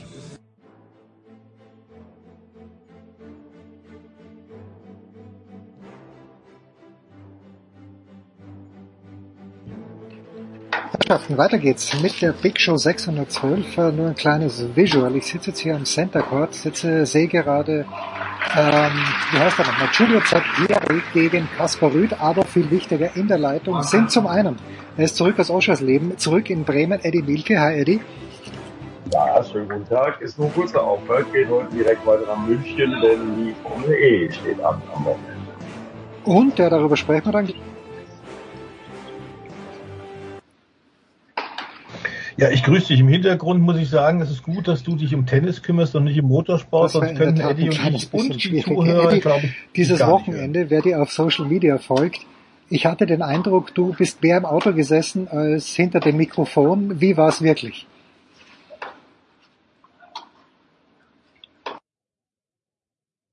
Das stimmt nicht ganz. Also ich habe ein bisschen im Auto gesessen, ja. Äh, vor allen Dingen bin ich bei dem neuen Scheffler Innovations DTM äh, Taxi. Das ist ein Audi äh, GT2 mit 640 PS bei Mike Rockenfeller mal eine Viertelstunde mitgefahren und habe mal wieder gemerkt, wie anstrengend das doch ist. Also wenn das schon als Beifahrer anstrengend ist, dann muss es als Fahrer auch anstrengend sein. Nein, der Fokus lag natürlich auf unseren Übertragungen und äh, also von daher habe ich schon mehr hinterm Mikro gesessen als hinterm Lenkrad und äh, war aber trotzdem ein tolles Erlebnis und war vor allen Dingen schön, äh, das volle Fahrerlager mal wieder zu sehen, die vielen Fans vor Ort zu haben. Das war wirklich ein rundum gelungenes Wochenende mit prima Wetter. Ja, fangen wir gleich ich mal beim ersten Rennen an. Äh, Moment, ich habe jetzt das zweite Rennen. Das erste Rennen aufgerufen, äh, The Voice. Äh, ehrlicherweise, Frank, Frank Pereira sagt mir gar nichts. Ich möchte sogar sagen, das ganze Podium sagt mir gar nichts. Gehen wir mal auf das erste Rennen ein. Bitte. Mhm. Also der Frank Pereira ist ein absoluter Spitzenmann, ähm, das wissen wir seit Jahren, aber das ist natürlich eher nur für Insider. In Deutschland auch nicht so bekannt, klar, fährt jetzt zum ersten Mal DTM mit dem Lamborghini. Dass die kurz sortiert sind, haben wir im letzten Jahr mit dem Grasser Auto ja auch schon gesehen, als äh, tatsächlich Mirko Bortolotti von Anfang an mitgefahren ist. Ich fand auch, so wie Eddie gerade sagt, es war ein rundum gelenkendes Auftaktwochenende, relativ spät, wegen der späten Übernahme des Dachverbandes, also ITR ist nicht mehr, Gerhard Berger ist nicht mehr, sondern der ADAC. Und ich fand, es ist eine tolle Mischung. Ähm, tatsächlich, äh, obwohl sie nur wenige Monate Zeit hatten, sie haben im Reglement ein bisschen kleine Dinge verändert. Ähm, das war alles richtig, hat alles gut funktioniert. Sie haben ein internationales Starterfeld. Ähm, die BOP war kaum Diskussion, nur ein bisschen bei Mercedes, aber das ist im Grunde ein sehr gutes Zeichen, wenn da nicht äh, aufgejault wird und viel hinter den Kulissen gestritten wird. Die Atmosphäre war sehr relaxed, entspannt. Oschers Leben nach sieben Jahren wieder dabei in der DTM, dringend notwendig.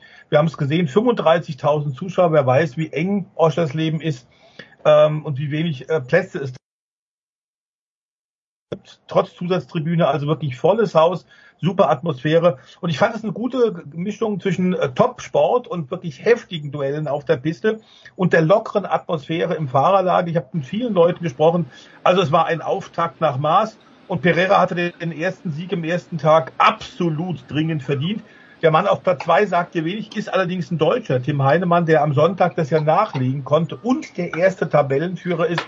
Und das ist insofern ein ganz besonderer Fahrer, denn der kommt tatsächlich aus Sim-Racing. Also der hatte nicht das Geld, tatsächlich so große Motorsportkarriere zu machen, ist Go-Kart gefahren und dann musste er sich mit Computerspielen, professionellen Motorsport, Computerspielen, aber über Wasser halten und hat da offenbar eine ganze Menge gelernt. Wir hatten vor ein paar Jahren Nissan und Sony PlayStation auch schon mal so etwas, wo die besten Simracer der Welt tatsächlich dann tatsächlich ein richtiges Cockpit bekommen haben. Einer hat dann sogar mal die LMP2-Klasse bei 24 Stunden in Le Mans gewonnen. Also wir haben schon gesehen, man kann auch am Computer eine Menge lernen. Allerdings der Wechsel in die Praxis ist äh, Eddie dem Tim Heinemann nun wirklich eindrucksvoll gelungen. Ja, definitiv. Äh, Ich kenne ihn ja jetzt auch schon ein bisschen länger als Rennfahrer. Also er ist jetzt, glaube ich, im fünften Jahr als Rennfahrer, hat zweimal die DTM Trophy gewonnen. Und das muss eigentlich auch für die Zukunft so ein bisschen der Fingerzeig sein über die GT4 Autos, die ja auch im Rahmen der DTM fahren. Junge Leute ausbilden, vielleicht im BMW M2 Cup anfangen, dann GT4 und dann DTM. Tim Heinemann hat gezeigt am Wochenende und das macht für äh, alles, was da in Sachen Nachwuchs in Zukunft kommt, wirklich richtig, richtig Mut.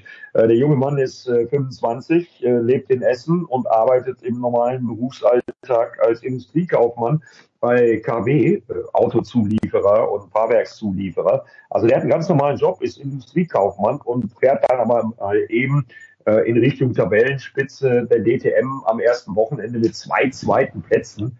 Äh, also sensationell, muss man wirklich sagen. Das ist dann zum Beispiel was ganz anderes als der vielleicht für viele überraschende Dritte am Samstag, Jack Aitken. Ja, der ist schon mal Formel 1 Rennen gefahren. Zwar als Ersatzmann, aber der war schon mal Formel 1 Fahrer. Also das ist ein ganz anderes Kaliber. Ja, und Frank Pereira, noch ein Satz dazu zwischendurch, ist der älteste im Feld 39 Jahre mittlerweile. Äh, der hat sich früher äh, zu Kartzeiten mit meinem Experten Mike Rockenfeller äh, immer heftig duelliert. Ist viele, viele Jahre im GT-Sport und in allen möglichen Kategorien unterwegs gewesen, hat dann aber zwischendurch auch schon mal für zwei Jahre seine Karriere beendet und ist jetzt als Lamborghini-Werksfahrer zurück bei SSR Performance, ähm, die Mannschaft aus München, die das ja ohnehin verdient hat, die den Wechsel gewagt hat von Porsche zu Lamborghini. Also da gab es so viele Geschichten für mich als Kommentator zu erzählen, das war echt irre. Da reichte die viele Sensezeit kaum aus, aber wir haben ja auch bald schon wieder das nächste Rennen, was ansteht in Sanford auf der Formel 1 Strecke. Äh, da werden wir dann weitermachen mit dem Storytelling. Ja, und die können gerne so weitermachen. Sonntag dann gleich die nächste tolle Geschichte. Ja, der Mann ist Mitte 30, ist aber ja in GT3-Kreisen kein Unbekannter, weil er ADAC GT Masters schon gewonnen hat, weil er dort Rennsiegel gefeiert hat. Christian Engelhardt im zweiten Topsport Porsche, Teamkollege von Tim Heinemann. Also Topsport, ähm, das Team äh, des Wochenendes, die ja auch neu in der DTM sind als Team. Ähm, das war dann wirklich das nächste Doppelsieg dann mit Christian Engelhardt auf eins und äh, Tim Heinemann auf der zwei. Viel mehr geht dann natürlich nicht für so eine Mannschaft, die neu einsteigt in die DTM und den großen, etablierten, bekannten Teams mal eben eine lange Nase zeigt. Allerdings müssen wir auch sagen, begünstigt durch eine Strafe an den Grello, an Thomas Breining im Mannsai Porsche. Da hat ein Mechaniker das Rad nicht richtig festgehalten vor dem Pflichtboxenstopp. Ja, diese Regel halte ich für diskussionswürdig. Also Thomas Breining wäre ansonsten nämlich im zweiten Rennen nicht zu knacken gewesen. Äh, Das sind alles die Geschichten gewesen, die das letzte Wochenende gebracht hat. Was schön war, dass äh, auf jeden Fall eine Menge Zwischenfrage. Beste Voice, bevor wir zu euren. Favoriten, ich glaube, es war Sheldon van der Linde und es war Lukas Auer, dazu kommen wir gleich, aber der Voice, wenn du sagst, ein Simfahrer. Jetzt, wer, wenn von unseren Hörern da draußen jemand 3,50 Euro auf der Seite hat, wie kann man sich sowas privat überhaupt kaufen? Kann man sich privat irgendeine Simulation kaufen, dass ich sage, es hat eine gewisse Ähnlichkeit mit einer Formel 1 Strecke. Ich sitze dann auf einem Fake Auto und fahre wirklich so mit einem Lenkrad in der Hand. Ich schalte äh, am Lenkrad. Gibt sowas überhaupt? Und wenn ja, wie viel Euro muss ich da abdrücken?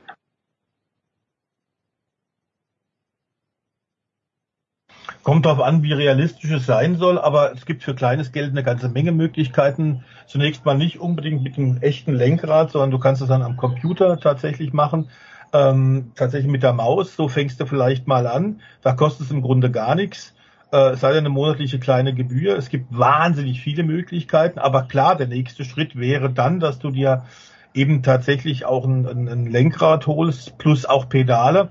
Dann sind wir so bei, ich würde sagen, 1, äh, 1600 bis 2600 äh, Euro. Da wird's dann schon sehr professionell. Ich meine, wir haben ja auch äh, aufgrund des Kostendrucks im Motorsport insgesamt, nicht nur in der Formel 1, tatsächlich äh, im Grunde diese Simulationswerkzeuge werden wichtiger und wichtiger. Wir haben es hier oft bei Sportradio, lieber Jens, immer wieder auch schon gesagt.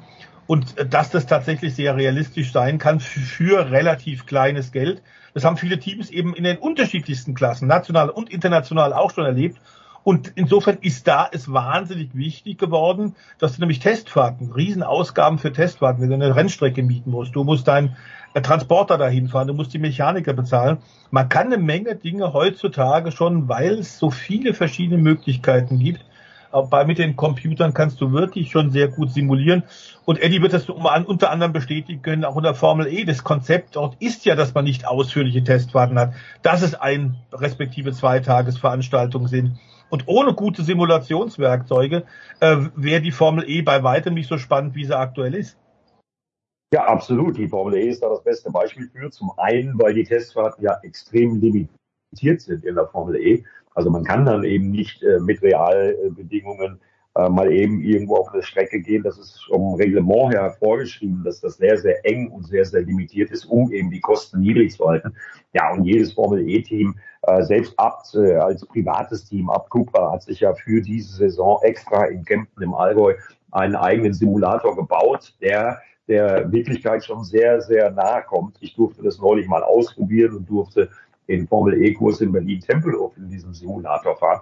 Lenkkräfte und alles, äh, was die Strecke da so mit sich bringt, auch in Sachen Bodenwellen, das ist sehr, sehr realistisch und äh, das haben die Formel E-Fahrer auch wieder tagelang mit den Ingenieuren zusammen, mit den jeweiligen Renningenieuren vor diesem Formel E-Wochenende in Jakarta durchgeführt. Zwar ist es die gleiche Strecke in Jakarta wie im letzten Jahr, aber das ist eine Besonderheit, diese Strecke. Das ist nicht ein normaler Stadtkurs, wo man irgendwelche öffentlichen Straßen sperrt, sondern man hat diese Rennstrecke im Norden Jakartas, äh, direkt an der Küste, äh, extra gebaut für die Formel E, um diesen äh, Stadtteil auch ein bisschen wiederzuleben als Naherholungsziel mit Vergnügungspark-ähnlichen Aufbauten, aber eben auch mit dieser Rennstrecke. Also das ist eine um, ungewöhnliche äh, Rennstrecke, die wirklich extra für die Formel E gebaut worden ist, 2,3 Kilometer lang, 18 Kurven. Ja, und die saßen alle, alle Formel E-Fahrer, alle 22 saßen in den letzten Wochen, äh, denn Monaco ist ja auch schon wieder fast vier Wochen her, im Simulator. Und äh, zwar nicht nur einen Tag, sondern wirklich tagelang teilweise, um eben halt auch die äußeren Bedingungen, alles, was da auf sie eintreffen wird, in Sachen Hitze, in Sachen äh, tropischer Regenfälle vielleicht zu simulieren, so gut es eben geht, um dann vorbereitet zu sein. Okay, das stelle ich mir aber großartig vor in meinem Wohnzimmer. Ich simuliere auch den tropischen Regenfall. Ich, ich sitze dort und plötzlich irgendwie schüttet es auf mir runter. Okay, ist ein schönes Visual. Ja, ganz schnell noch. Also äh, Lukas Auer, The Voice, fangen wir mit dem vielleicht mal an. Platz 16 und Platz 10, wenn ich es richtig gesehen habe, ist dein Favorit. Und Sheldon van der Linde fliegt am Samstag raus, wird am Sonntag 11. Ähm, ist irgendwas schon, äh, ist es zu früh, um in Teeblättern zu lesen?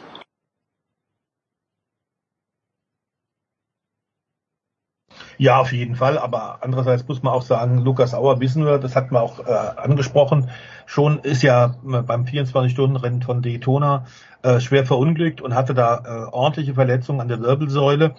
Ähm, er ist wieder fit, gar keine Frage, aber er hat natürlich jetzt ein bisschen Rückstand. Das ist überhaupt gar kein, gar kein Thema. Man muss auch sagen, am Sonntag in Ausschlussleben hat man vierfach Porsche-Sieg. Ähm, es ist sicherlich ein bisschen diskussionswürdig, was da hinter den Kulissen passiert ist. Man hat jetzt von der SRO, also der Stefan Rattel Organisation, die Balance of Performance. Das ist die Organisation, die weltweit im Grunde alle wesentlichen GT3-Rennserien organisiert, die deswegen unglaublich viel Daten haben und die verschiedenen Autokonzepte ausbalancieren. Wenn es tatsächlich einen, einen Hersteller gegeben hat, der am Wochenende in Ausschlussleben, das ist aber natürlich auch streckenspezifisch und Ausschlussleben ist sehr eigen, hat einen sehr eigenen Rhythmus und eigene Anforderungen. Äh, Wenn es einen Hersteller gab, der zu Recht vielleicht ein bisschen hätte jammern können, das haben sie offiziell nicht gemacht, aber paar, paar Töne haben wir schon gehört, dann war das tatsächlich Mercedes. Die hatten schon einen Nachteil, äh, das wird Eddie bestätigen können. Wir haben es ja auch in den Qualifikationsrennen 1 und 2 gesehen, also in den beiden Qualifyings. Äh, Mercedes hatte da keine richtige Chance mitzumischen. Das wird sich bei der nächsten Rennstrecke in Sandford dann wieder etwas anders anfühlen, bin ich sicher. Äh, Es ist auch noch kein großes Fass aufgemacht worden. Es ist Beginn der Saison. Aber schön, dass wir zwei neue Siege haben und schön, dass einige der Stars, eben auch Sheldon als Titelverteidiger, zunächst mal kleineres, kleinere Brötchen essen muss. Ich bin aber sicher, äh, Sheldon wird kommen. Kelvin van der Linde ist einer der Favoriten ganz sicherlich auch. Auch die Audi werden bald stärker sein und Lukas Auer, glaube ich, wird auch noch seine Zeit kommt. Ja, das glaube ich auch. Äh, Im Übrigen glaube ich, dass ich letzte Woche Ah, Kelvin. Okay, Kelvin. Okay, okay, gut, dann war's ich Kelvin. Kelvin gesagt habe, Kelvin van der Linde Mhm. und nicht Sheldon van der Linde, glaube ich. Aber der hat genauso mit, der hat genauso mit Rosinen gehandelt, weil äh, dem Abt Audi ist nämlich die Antriebswelle kaputt gegangen am Sonntag im zweiten Rennen. Äh, Im ersten Rennen war es noch okay, da war er in den Top 10. Es gibt ja jetzt in diesem Jahr, auch das ist eine große Neuerung, Punkte bis hin zu Platz 15. Aber um nochmal auf die BOP zu kommen, ich persönlich bin der Meinung, wenn man, und das hatten wir ja teilweise in den Trainingssitzungen, äh, von 27 Fahrern, ähm, 26 Fahrer äh, in äh, 0,9 Sekunden hat, dann muss man meiner Meinung nach nicht allzu viel über die Balance of Performance reden. Dann scheint das irgendwie halbwegs okay zu sein, wie die Autos da eingestuft sind. Äh, denn äh, das hat man noch nie. 26 Fahrzeuge von 27 innerhalb von 0,9 Sekunden. Äh, das zeigt die Ausgeglichenheit äh, der DTM. Das zeigt aber auch, dass es auf, jede, auf jedes einzelne Ergebnis und vielleicht am Ende auf jedes einzelne Pünktchen ankommen wird. Also Konstanz ist da gefragt. Das wird, glaube ich, das wichtigste Meisterschaft werden. Den Speed haben sie irgendwie alle. Ich wiederhole nochmal. 26 Autos innerhalb von 0,9 Sekunden. Welche andere Rennserie? Na, vielleicht die? MotoGP. Die E vielleicht noch so ein bisschen. Aber dann fällt mir nicht mehr allzu viel ein. Ja, und die Indycars, aber das ist ganz anders. Das ist äh, MotoGP und Indycar, aber das kann man nicht vergleichen. Das eine ist Zweiräder, die Königsklasse dort, das andere ist eine Rennserie, die jetzt am vergangenen Wochenende ihr Indy 500 hatte als Saisonhöhepunkt. Also auf Ovalen so. ist natürlich äh, Der Voice, magst du schnell was zur Indy klar. 500 sagen? Ich habe fest, ich bin ja in Paris, ich habe festgestellt, es war das Indy 500. Was haben wir versäumt?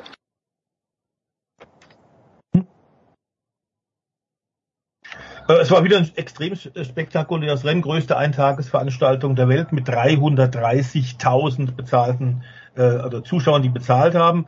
Äh, Es war wieder American Dream und das greatest spectacle in Racing kann man sagen mit drei Rotlichtphasen, spektakuläre Unfälle auch wieder.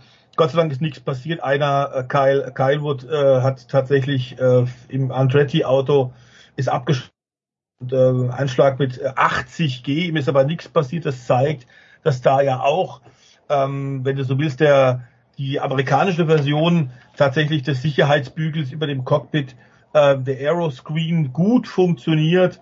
Das war die 107. Ausgabe. Am Ende hat äh, Roger Penskes Team gewonnen mit Joseph Newgarten, ein Mann, der schon zweimal IndyCar-Champion war und jetzt im zwölften Anlauf tatsächlich für Roger Penske, der inzwischen, ich habe nochmal nachgeguckt, 87 Jahre alt ist, sogar das Doppel geschafft hat. Denn äh, das ist ja dann die NESCA-Geschichte. Am Montag wurde tatsächlich ein NESCA-Rennen, das längste NESCA-Rennen des Jahres äh, nachgeholt in Charlotte, Carolina, äh, 600 Meilen dort. Und dort hat Ryan Blaney gewonnen, auch für Penske. Für Penske ist der dann Jahrzehnte im Motorsport, ist das erste Mal das Doppel, also Indy gewonnen. Das hat er schon, ich glaube, 17 Mal vorher mit seinen Autos geschafft. Aber das Doppel jetzt mit Indy und das längste NASCAR-Rennen, beides zu gewinnen, quasi an einem Wochenende, ist natürlich der Hammer. Es ist Gott sei Dank, wie gesagt, nichts passiert, Größeres. Äh, Es war ein sehr sauberes Rennen. Die Meisterschaft bleibt extrem spannend. Und es war ein Spektakel mit Rekordschnitt am Ende wieder. Äh, erste Kurve fährst du also rein mit 385. Ähm, das muss man sich auf der Zunge zergehen lassen. Es ist immer ein atemberaubender Windschatten hat und es ist ein Hochgeschwindigkeitsschachspiel, weil Taktik 385. immer Verrückt. So, äh, Eddie, dann lassen wir uns noch ganz kurz vorausschauen aufs Wochenende. Wann können wir sehen in Jakarta? Und natürlich die Frage, was spricht dafür, dass Pascal Wehrlein dieses Momentum, das er zu Beginn des Jahres gehabt hat, jetzt vielleicht wieder zurückbekommt?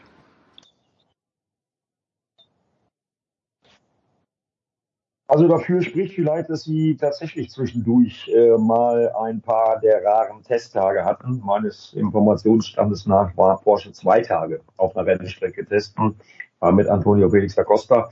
Ähm, und äh, die Konkurrenz, äh, insbesondere ja zum Beispiel die Nissan angetriebenen Fahrzeuge, aber auch im Jaguar im Vergleich zum Saisonstart mit dem jetzt führenden Nick Cassidy, der 20 Punkte Vorsprung hat vor Pascal Wehrlein nach Monaco. Ähm, die zeigen, dass man in der Formel E auch Entwicklung betreiben kann, dass man Sachen auch finden kann. Und ich halte das Porsche-Team um Florian Modlinger mit den beiden Fahrern Pascal Wehrlein und Antonio Felix da Costa für stark genug, äh, jetzt zurückzuschlagen. Jetzt sind sie halt die Jäger. Manchen gefällt das ja sogar ganz gut, ähm, der Jäger und nicht der Gejagte zu sein. Das sind 20 Punkte, aber was soll man dazu sagen? Es sind noch 203 Punkte exakt zu vergeben in der restlichen Formel E-Saison. Das wird also jetzt äh, langsam ernst. Aber jetzt muss man dann eben halt performen. Und äh, das traue ich dem Porsche-Werksteam ohne weiteres zu. Auch die Andretti-Mannschaft, bei der ja David Beckmann, André Lotterer ersetzen wird, weil der am Wochenende schon in Le Mans in Frankreich im Porsche-Projekt ähm, arbeiten muss und äh, seinen Dienst ableisten muss. Da sind ja am Wochenende schon Trainings und äh, alle möglichen Termine.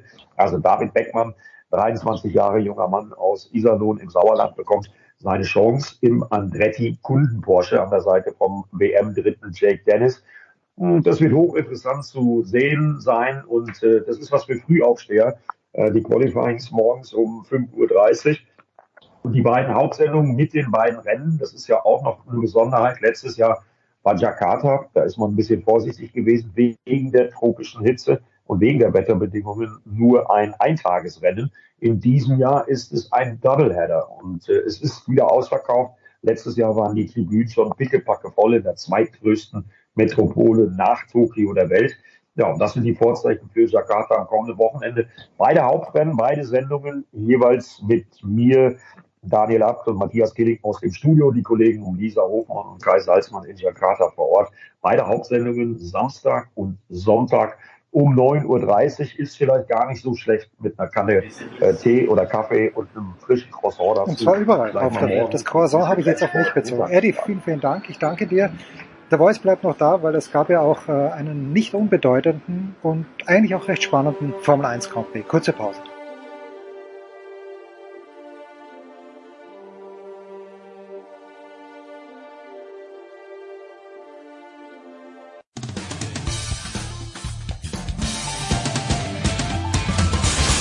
Guten Morgen, Matthias Eck zu mir. Ihr hört Sportradio 360.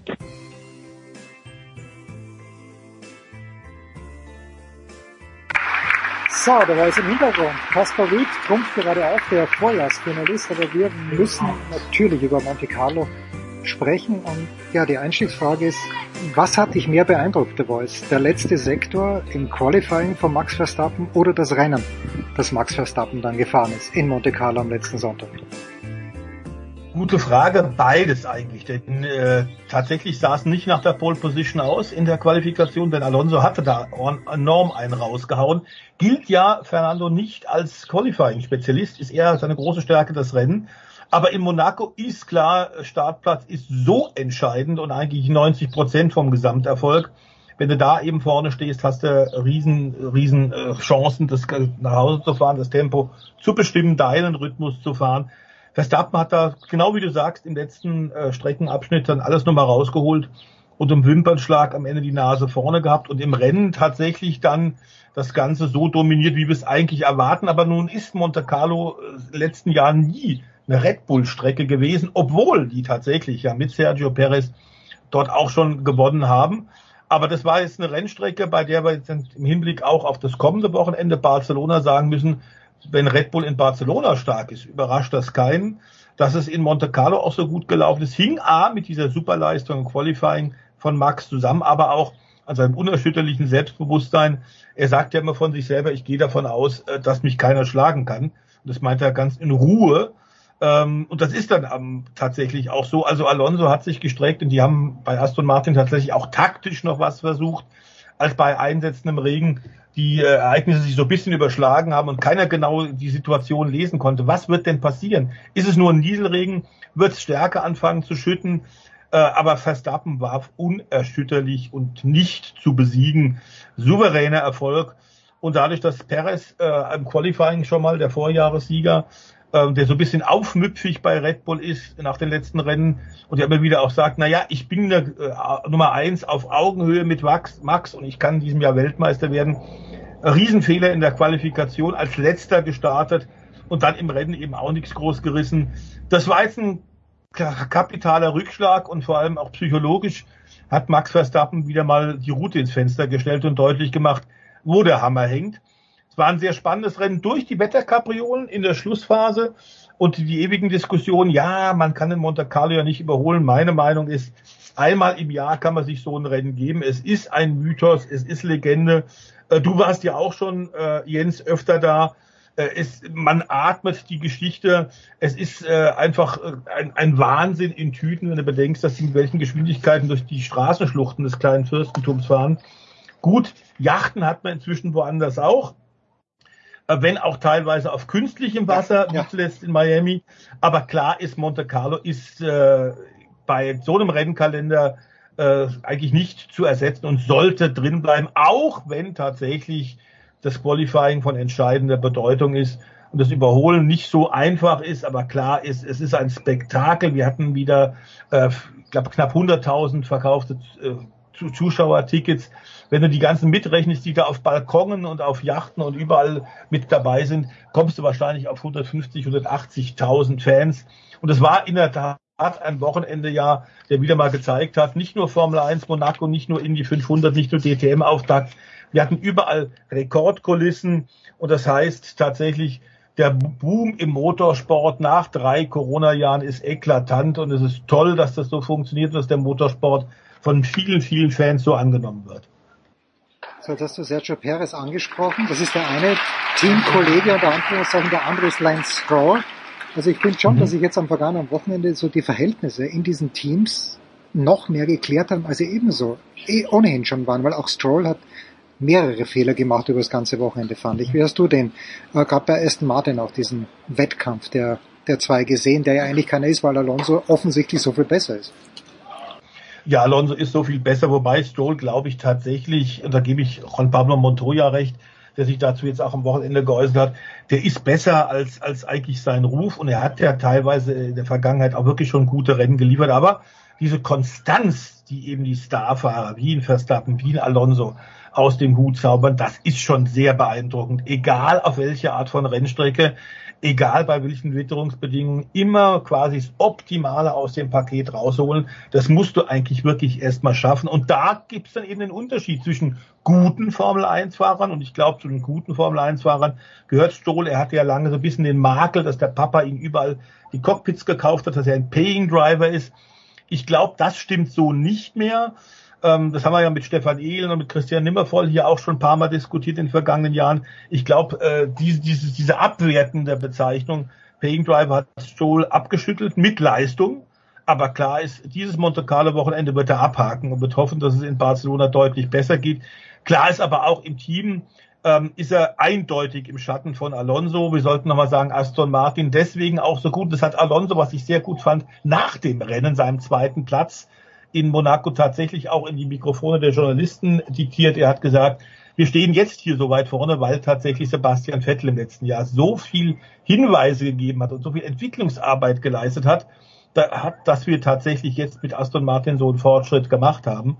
Ähm, das fand ich sehr schön. Das stimmt tatsächlich auch. Äh, Sebastian Vettel war ja da als Zuschauer zum ersten Mal wieder nach seinem Rücktritt Ende letzten Jahres, war wieder mal in, bei einem Formel 1 Fahrerlager äh, hat sich mit vielen Leuten unterhalten. Ähm, aber ganz offenbar ist Motorsport nicht mehr das ganz große Ding, sondern jetzt ist er eingestiegen in eine Segelmeisterschaft, ist da Teilhaber in einem Team. Äh, also Sport bleibt weiter sein Ding, aber es ist aktuell nicht mehr Motorsport. Ja, und der ist jetzt auch überholt worden von Mark, ja. Max Verstappen. Äh, zwei Worte noch zu diesem Grand Prix. Erstens mal schön, dass mal äh, niemand aus dieser Dreierphalanx Red Bull, Aston Martin und Mercedes auf dem Podium steht, sondern Esteban Ocon. Vielleicht magst du zu dem ein Wort verlieren. Und dann natürlich, ja, immer schlimm, äh, im Grunde genommen Charles Leclerc bei seinem Heim Grand Prix. Da muss man sagen, nur ein sechster Platz. Äh, Ocon und Leclerc zu diesem Wochenende, kurz bitte. Ja, der eine Monegasse Leclerc, der natürlich ganz klar, ähm, wie viele andere Fahrer Heimschläfer ist dort, aber das ist ja nun wirklich seine, seine Heimstadt, da ist er geboren worden, groß geworden. Äh, es ist natürlich eine Riesenenttäuschung, auch wieder für Leclerc. Äh, es gibt jetzt tatsächlich schon Stimmen, die auch sagen, sein Vertrag bei Ferrari läuft 2024 aus.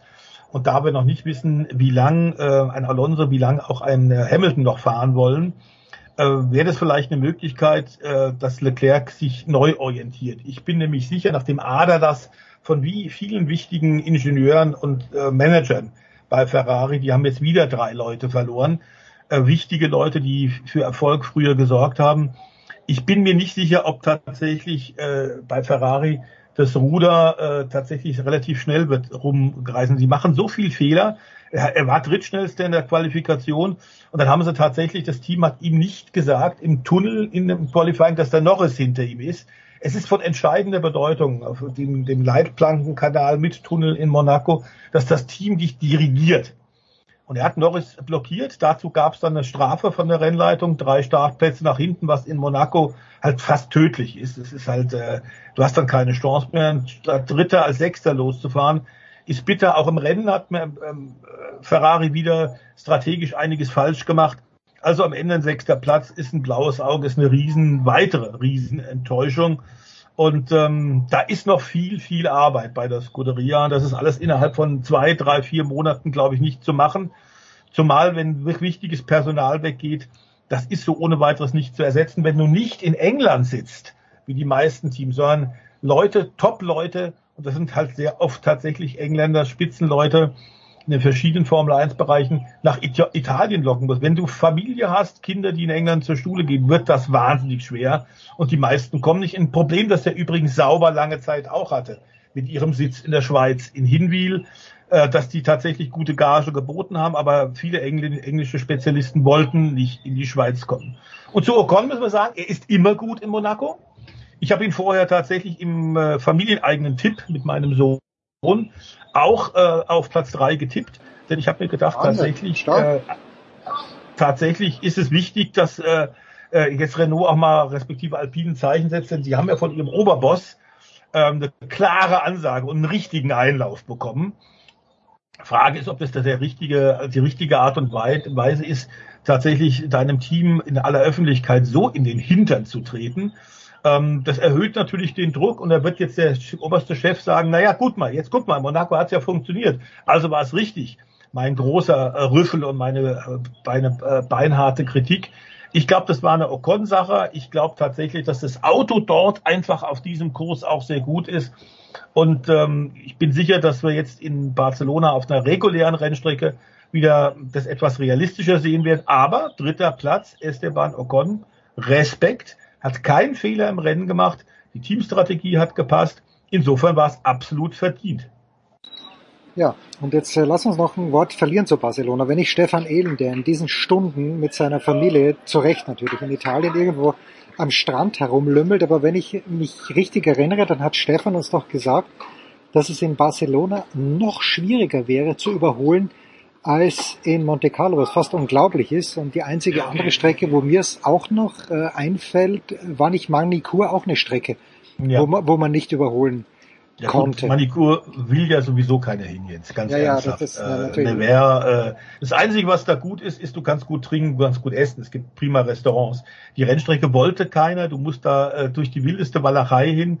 Ähm, Gott sei Dank ist das ja nicht mehr Teil des, des, des Kalenders. Aber klar ist, Barcelona ist schwierig, auch weil die letzte Schikane, die wir ja bisher immer hatten, die so unrhythmisch ist. Du erinnerst dich, kurz vor der Zielkurve, Entschuldigung, diese äh, Schikane wird jetzt nicht mehr gefahren. Die ist rausgenommen worden, das heißt, du kommst jetzt mit ordentlich Speed äh, in, auf die Start- und Zielgerade. An deren Ende kannst du gut überholen, aber so viel Stellen, du hast recht, gibt's äh, in Barcelona nicht. Interessant wird dort allerdings zu sehen sein, auch bei momentan etwas unklarer Wettersituation, wie sich das vor den Toren von Barcelona auf dem Circuit de Catalunya entwickelt.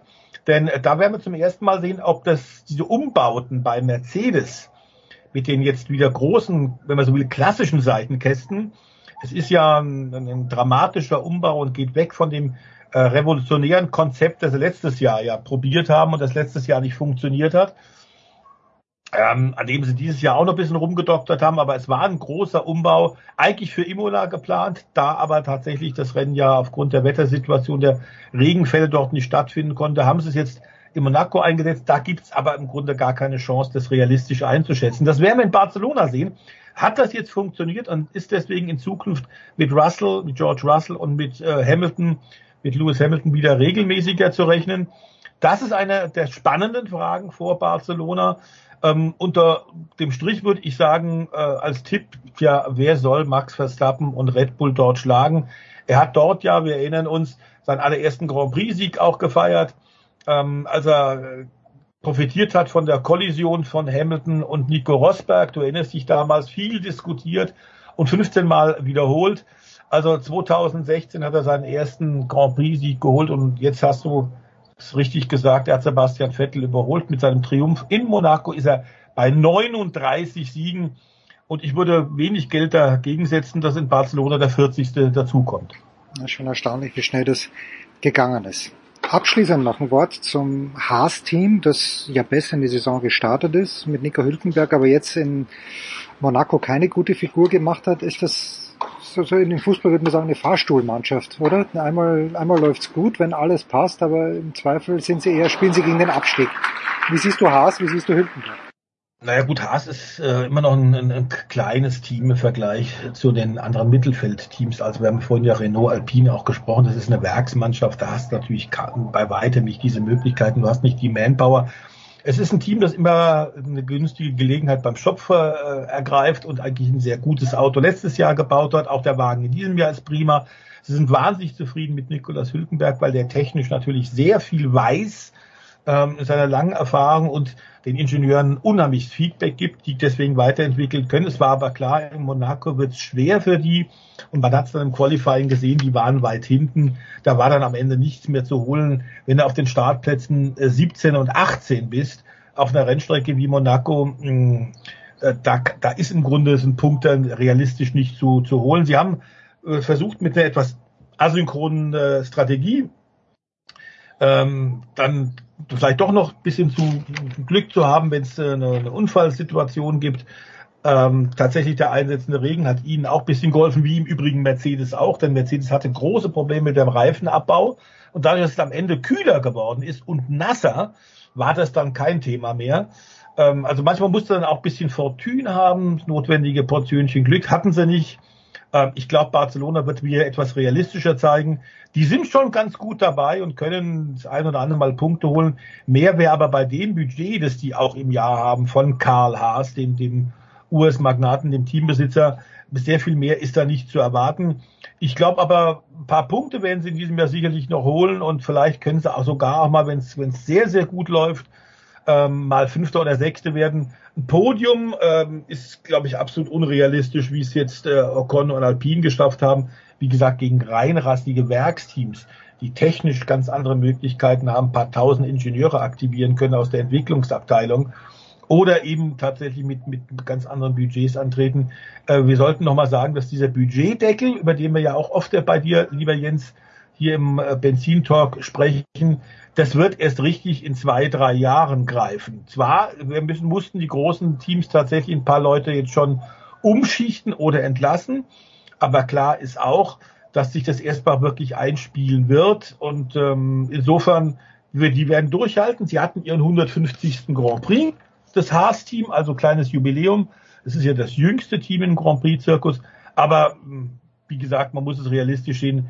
Äh, in Monaco gab es nichts zu holen, dazu waren sie nicht gut genug.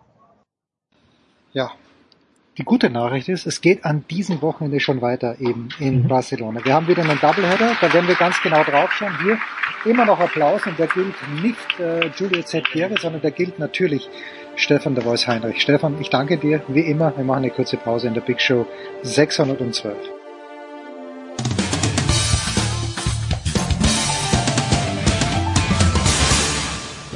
Das ist Daniel Theiss und Sie hören Sportsradio 360.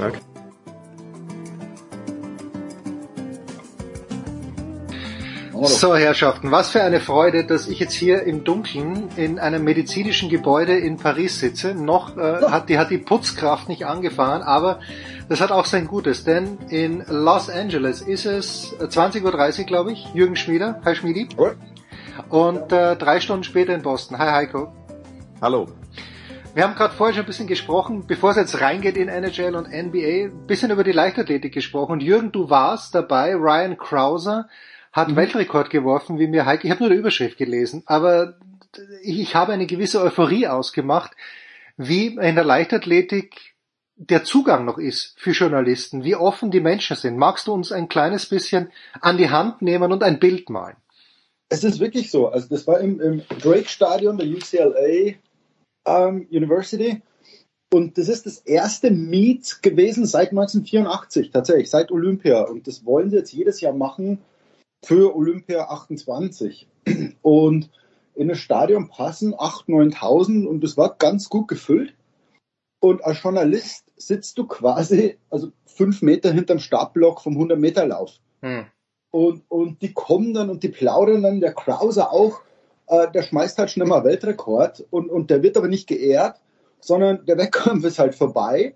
Und dann kommt er sofort zum Journalisten und steht da echt eine halbe Stunde über Technik und was so laufen muss und das, also dass du so einen Weltrekord brichst und, und ob er im Training schon mal so weit geworfen hat und er so tatsächlich nein. Also er sagt am Anfang so, ja, im Training schmeißt man halt, weil ist ja so eine Zahlensache, ja. ja. Bei 1000 Trainingswürfen ist die Wahrscheinlichkeit recht hoch, dass du mal einen raushaust. Und und er so, ja, er war überrascht und, und hat er so ein bisschen seine Technik erklärt und du stehst da als Journalist und sagst, das ist völlig unfassbar. Ähm, komplettes Gegenteil bei Basketball und Fußball. Man denkt sich ja schon beim Tennis oft, oh, das ist aber jetzt cool, dass irgendwie äh, äh, Kerber mal zehn Minuten mit einem plaudert. Und dann gehst du zur Leichtathletik und die stehen da eine halbe Stunde. Und, und irgendwie auch die Journalisten, man kennt sich so. Und also ich fand es ganz interessant, sowas mal zu erleben, wie es, in anderen Sportarten läuft. Jetzt ist in den USA, Heiko, aber wahrscheinlich wie in Deutschland so. Und ich wüsste jetzt gar nicht, in welcher Nation es anders ist. Wenn nicht gerade Olympische Spiele oder Weltmeisterschaften anstehen, das Interesse ist leider extrem gering. Also ich stelle es hier fest. Ich wüsste nicht, wo ich in Deutschland, es gibt wahrscheinlich wieder deutsche Meisterschaften. Ich vermute mal, die sind in Nürnberg, aber ich Nee, die sind, ich meine in Kassel, äh, Ja, 7. okay. bis 9. Ja, ist ja okay, 9. du weißt sowas natürlich hier. Nee, auch nur, weil ich bei Gina Lückenkämper auf, auf den Kalender geguckt habe, wo sie demnächst startet. Und die startet jetzt am Freitag in beim Diamond League äh, Meeting in Florenz. Aber generell, das sagen ja auch die Amerikaner, also äh, Leichtathletik hat in Europa einen ganz anderen Stellen, Stellenwert als in den USA. Also wenn ich es nicht in, ich glaube, Jürgen, habe ich es bei euch gelesen oder irgendwo, dass der Ryan Krause der Weltrekord ge gestoßen hat, also hier auf ESPN oder so, da hörst du davon nichts. Also da musst du Ja. schon die Seiten wissen, wo du das findest. Und ich sag mal, Jürgen, ähm, ähm, wie, wie sehr war das bekannt in LA, dass da, ich meine, Ryan Krauser ist ja ähm, Olympiasieger, Weltmeister, äh, äh, Shakira Richardson ist da gelaufen. Eigentlich sollte ja auch die Sydney McLaughlin, die, die über, Überfrau über die 400 Meter Hürden, äh, da ihr Debüt geben über die 400 Flach, das ist aber, hat sie aber abgesagt. Also wie sehr ist das bekannt gewesen in LA, dass, dass, dass die da sind? Ich habe mit meiner Frau drüber geredet, weil ich auch gesagt habe, so beim Basketball Clippers gegen, keine Ahnung, nimm irgend Orlando Magic. Ähm, hast du trotzdem 18.000 in dieser Halle, obwohl es quasi um nichts geht. Und dann hast du so ein Leichtathletik-Meet und, und ich glaube, letztlich waren es 7.500 Zuschauer und, und das Stadion war nicht voll. Also jetzt sagst du mir, gehen halt nicht rein, okay. Und dann wundert man sich schon, weil man, man sagt, also woran, woran liegt sowas? Vermarktet ihr euch nicht oder, oder geht's unter? Aber wie gesagt, die Clippers, 41 Heimspiele, alle ausverkauft wahrscheinlich. Und dann hast du so ein Leichtathletik-Meet, wo, also es wurde ja auch so wirklich offensiv beworben, so der Kick-Off for, for Olympia äh, 28. Und dann hast du trotzdem bloß so 7500 und dann denkt man sich so, okay, also dann, dann, dann ist es halt so. Dann, dann darf man sich als Sportler aber auch nicht, nicht beschweren irgendwie. Es ist ja so, wir hatten ja vergangenes Jahr die, die WM in Eugene. Und da kam natürlich, ich war ja da und Johannes Knut war ja auch da und oft die Fragen so von den Deutschen und auch vom Bauchladen. Ja, erklär doch mal dieses, diese Ambivalenz, ne? Also die erfolgreichste Leichtathletik-Nation mit Abstand der Welt und keine Sau interessiert sich dafür. Du hast ja ganz wenige, sag mal, Carl Lewis, den kennen viele schon. Äh, vielleicht noch ein Edwin Moses, aber ein Ryan Krauser, äh, Na, absolut nicht. Ja? Und Es ist aber kein Widerspruch, weil, weil Track and Field ist der traditionelle Zweitsport, wie ich hier so merke. Ja, klar. Also jeder, jeder macht einen Sport und alle laufen aber Track oder, oder Conditioning. Sind sie alle dabei? Also selbst Wir jetzt so encouraged, dass er dann äh, im Sommer bei, bei sowas mitmacht. Und, und deswegen, wenn Leute dann merken, oh, im Basketball wird's nix, aber ich könnte ein College Scholarship in 400 Meter Lauf. Also ich glaube, als ich in Michigan war, vier Footballspieler haben nebenher auch Track. Der eine war ein Hürdenläufer, Braylon Edwards. Ähm, glaube ich, war ein 400 Meter Läufer oder so. Der, der schafft es natürlich dann in die, in die NFL. Ähm, wenn er es aber nicht in die NFL schafft, kann ich mir vorstellen, dass aus dem halt ein 400 Meter Läufer wird. Und, und das ist die klassische amerikanische ähm, Leichtathletik-Karriere. Also aus dem Zweitsport wird dann der, der Mainsport, weil du einfach besser bist oder, oder die Chance auf Profitum größer ist. Jürgen, wie hieß der, wie hieß der Quarterback, äh, RG3, ne, von Washington? Ja, Robert Griffin, ja. Ja, ja, genau, super 110 Meter Hürdenläufer oder, oder letztes Jahr, äh, äh, Jens, wir haben noch mit Johannes darüber gesprochen, Devin Allen, der drittschnellste 100 Meter, 110 Meter Hürdenläufer ähm, der Welt, ist leider im Halbfinale oder war es im Finale Fehlstart ausgeschieden. Der ist danach direkt äh, zu den Philadelphia Eagles ins, äh, äh, in, ins äh, äh, Training eingestiegen, hat es in den Practice Squad geschafft und ist mit denen in den, in den Super Bowl gekommen. Da hat man gemerkt, aha, da sind dann auch die NFL-Reporter aufgesprungen. Da war es dann mit mal, oh, oh, guck mal Ja, hier. Und dadurch, DK Metcalf lief doch auch bei irgendeinem Meet mit, Genau. wo er Fünfter wurde und so. Also Genau. Also dadurch kriegst du Reichweite, aber nur wenn du diese Leichtathletik, äh, was weiß ich, Homepages guckst oder Zeitungen liest, ähm, Mhm. dann ist das einfach so. Ja, aber es Äh, ist halt so eine diverse Sportart irgendwie. Also ein, ein Lineman wird halt dann Kugelstoßer oder ein, ein Linebacker ist wahrscheinlich ein guter, guter Speerwerfer. Ähm, jeder Receiver oder Running Back kann, kann wahrscheinlich laufen auf, auf die kurzen Strecken. Also du hast in der Leichtathletik irgendwie für jeden was dabei, ähm, was so mit den amerikanischen Sportarten zu tun hat. Also du sagst, so ein Hochspringer könnte ein Basketballer sein. Also da, da ist immer so eine Verbindung. Aber du musst auch mal, ich habe letztes Jahr halt wirklich das, das Paradebeispiel erlebt. Äh, Du hast, wie gesagt, die WM in Eugene. Und ich glaube, ich weiß es nicht, weil ich in Eugene war, das wurde abends hier auf NBC übertragen. Ich weiß allerdings nicht, ob immer live oder nur äh, als Aufzeichnung. Auf jeden Fall, weil meine Kinder hier in, in Boston, die haben nicht eine Sekunde Leichtathletik-WM gesehen. Ja, aber das macht er. Es ist ein, es ist ein Breitensport der Aktiven. Es ist kein Massensport des Passivkonsums. Worauf ich aber hinaus will, Also, Jürgen. Danach also sind wir, ist- das- dann, das danach, danach sind wir nach Deutschland geflogen und da war ja eine Woche European Champion Games. Da hat Ryan und Caroline, meine Kinder, haben mit mir jeden Abend vom Fernseher gesessen, mein Vater teilweise auch noch dabei, und da haben drei Generationen Older Leichtathletik EM geguckt. Meine Kinder wissen, wer Gina Lückenkämper ist. Ich habe äh, äh, gestern früh, also Donners, äh, Mittwoch früh mit ihr gerade einen 20 Minuten Zoom-Call gehabt. Da Kinder mussten zur Schule. Ich habe gesagt, ich spreche jetzt gleich mit Gina Lückenkämper. Da sagte Ryan so, ach ja, das ist doch die, die da in München gewonnen hat und die gestürzt ist. Der hat aber keine Ahnung, wer von seinen anderen Landsleuten, er hat ja zwei Staatsbürgerschaften, Weltmeister geworden ist in Eugene bei der ersten WM in Amerika. Also wie gesagt, im deutschen Fernsehen, du konntest es vergangenes Jahr, Jürgen, du warst ja nicht da, aber ich war zu der Zeit in Deutschland, du konntest es nicht übersehen. Es war halt ARD, ZDF nonstop von morgens bis abends durch. Und das ist hier in Amerika halt nicht der Fall. Naja, weil, weil Deutschland ist ein passives Sportland. Also du schaust halt Leichtathletik, aber ich kenne ganz wenig Leute, die tatsächlich Leichtathletik betreiben. Und, und hier ist es halt umgekehrt. Also Unterschied zwischen passivem und aktivem Breitensport, oder? Johannes Knut hat, glaube ich, irgendwann mal, der Johannes hat doch während seines Sportstudiums, war er doch, Mhm. wenn, wenn nicht sogar, ich glaube Mittelstrecke, ist er gelaufen. Na gut. So. Ähm, mein Go-To-Podcast ist natürlich die Dan Lebertat Show und die kommt aus Miami, Heiko, und die wissen gar nicht, wo sie hinschauen sollen vor lauter Freude, nach links oder nach rechts. Fangen wir mit, vielleicht mit den Florida Panthers an, an Position 8 wie die Heat auch in die Playoffs gegangen, jetzt in den Finals, spielen gegen Jürgens Leib- und Magenteam, abgesehen von den Kings, nämlich die Vegas Golden Knights. Break it down, Heiko, break it down. Ich bin gespannt auf das erste Spiel am Sonnabend, weil ich glaube, dann werden die Panthers wie viel? Zwölf Tage Pause gehabt haben. Die haben ja Wahnsinn, Carolina ja, gesweept. Ja. Äh, und das ist schon was. Ich glaube, das ist ein Team, die hatten sich so eingegroovt, die waren ja wirklich als klasse Außenseiter, äh, haben dann in Anführungsstrichen sieben Spiele gegen Boston äh, gebraucht. Letztlich kann man ja fast als Boston-Fan sagen, Mensch, wir haben sogar drei gegen die gewonnen. Weil danach, äh, als sie dann in ihrem Rhythmus waren, ging es immer schneller. In fünf Spielen gegen Toronto weiter und dann sogar nur in vier, obwohl alles vier, alle vier Spiele äh, nur jeweils mit einem Torunterschied waren äh, äh, haben sie gewonnen und jetzt sitzen sie, haben Däumchen gedreht und mussten zugucken, wer sich da am Westen dann durchsetzt. Letztlich, ich, letztlich ist es Vegas geworden in, in sechs Spielen. Ich bin gespannt, wie die auftreten werden. F viele sehen die hier so ein bisschen als Favoriten, weil die halt unter anderem halt ja quasi ihren Jimmy Butler haben auch. Das ist halt Matthew Kitschak, ein äh, ja also ein Glue Guy noch und nöcher. Der hat äh, gegen in, der, in dem, in dem, in Conference-Finale gegen Carolina schießt er in den ersten beiden Spielen jeweils in Overtime. Im ersten Spiel sogar in der vierten Overtime schießt er den Siegtreffer. In beiden Spielen bereitet im dritten Spiel, das 1 zu 0 gewonnen wird, das Siegtor vor und schießt dann im vierten Spiel den 4 zu 3 Siegtreffer mit 4,3 Sekunden vor Ende der Regular Season, äh, der, der also vor, vor, vor Ende des, der, der regulären Spielzeit. Was für ein Winner-Typ, also unglaublich. Dann haben sie natürlich mit Sergei Bobrovsky Torwart, der nicht mal die Nummer eins war, als die in die Playoffs gegangen sind.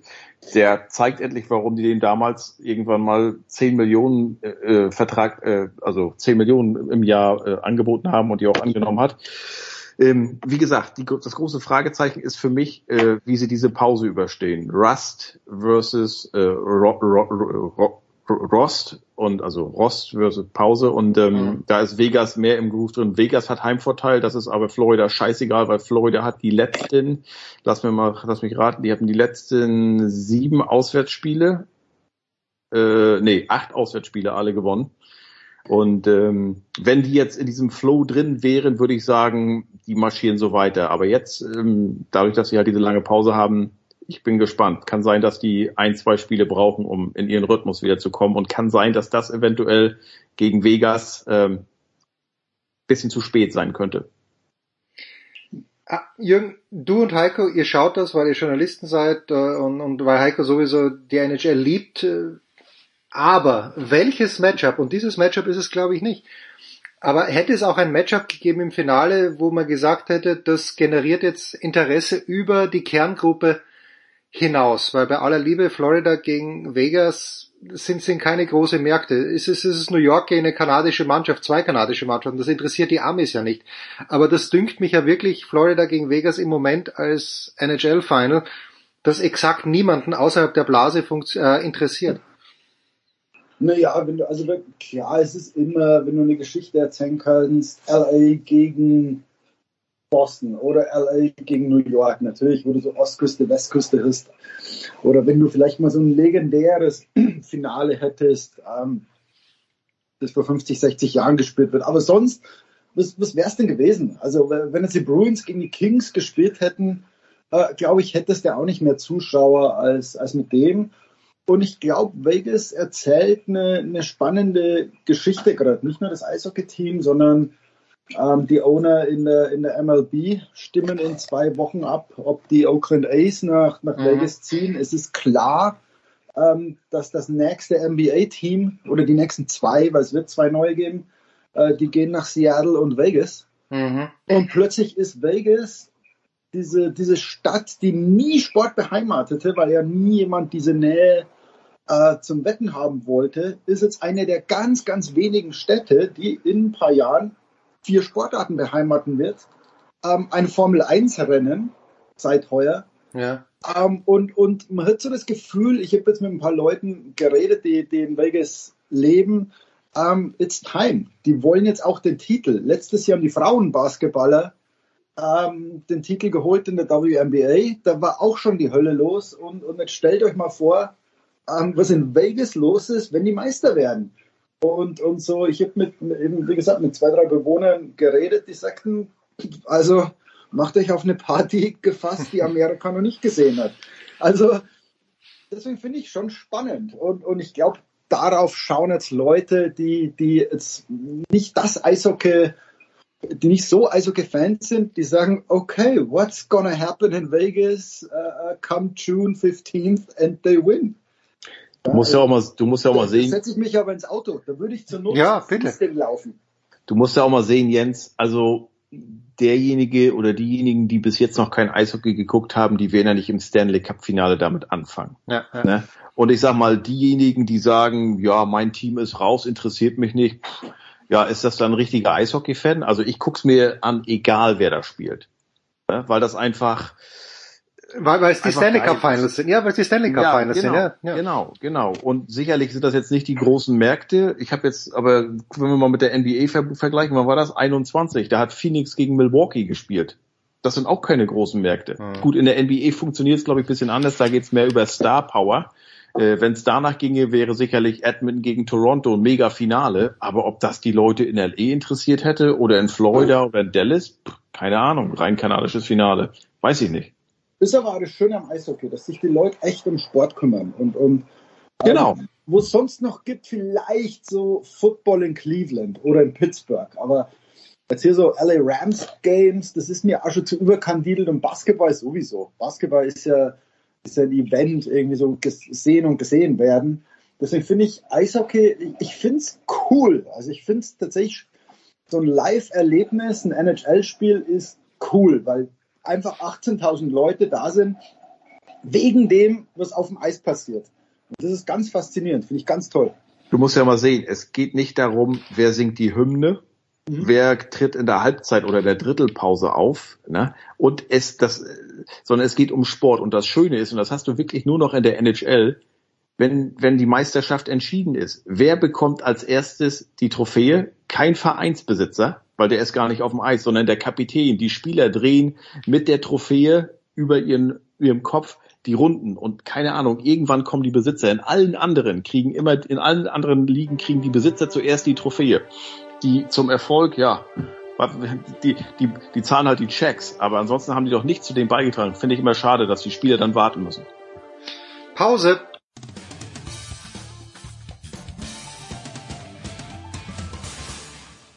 Hi, hier ist Carlo Trainer und äh, Sportradio 360 muss ich ablesen, weil ich kenne den Sender nicht so gut. Aber ja, viel Spaß beim Hören, was auch immer. Und das hat Spaß gemacht mit dir, Jens. Liebe Grüße. Ja, wir müssen nicht warten. Weiter geht's in der Big Show 612 mit Jürgen Schmieder und mit Heike Older. Pause war das Stichwort vor der Pause, Jürgen. Und wenn die Florida Panthers im Grunde genommen seit einem Monat nicht mehr Eishockey gespielt haben, warten müssen, dann gilt das ja auch in gewissem Maße für die Denver Nuggets, die die Lakers in vier Spielen verabschiedet haben. Ähm, ist das natürlich rein hypothetisch, aber nur als Frage, ist das im Basketball weniger ein Problem als im Eishockey oder ist es ein gleich großes Problem oder wissen wir es einfach nicht? Wir wissen es nicht. Es kommt immer darauf an, wenn du viele angeschlagene Spieler hast, freust du dich natürlich über eine Pause. Ja?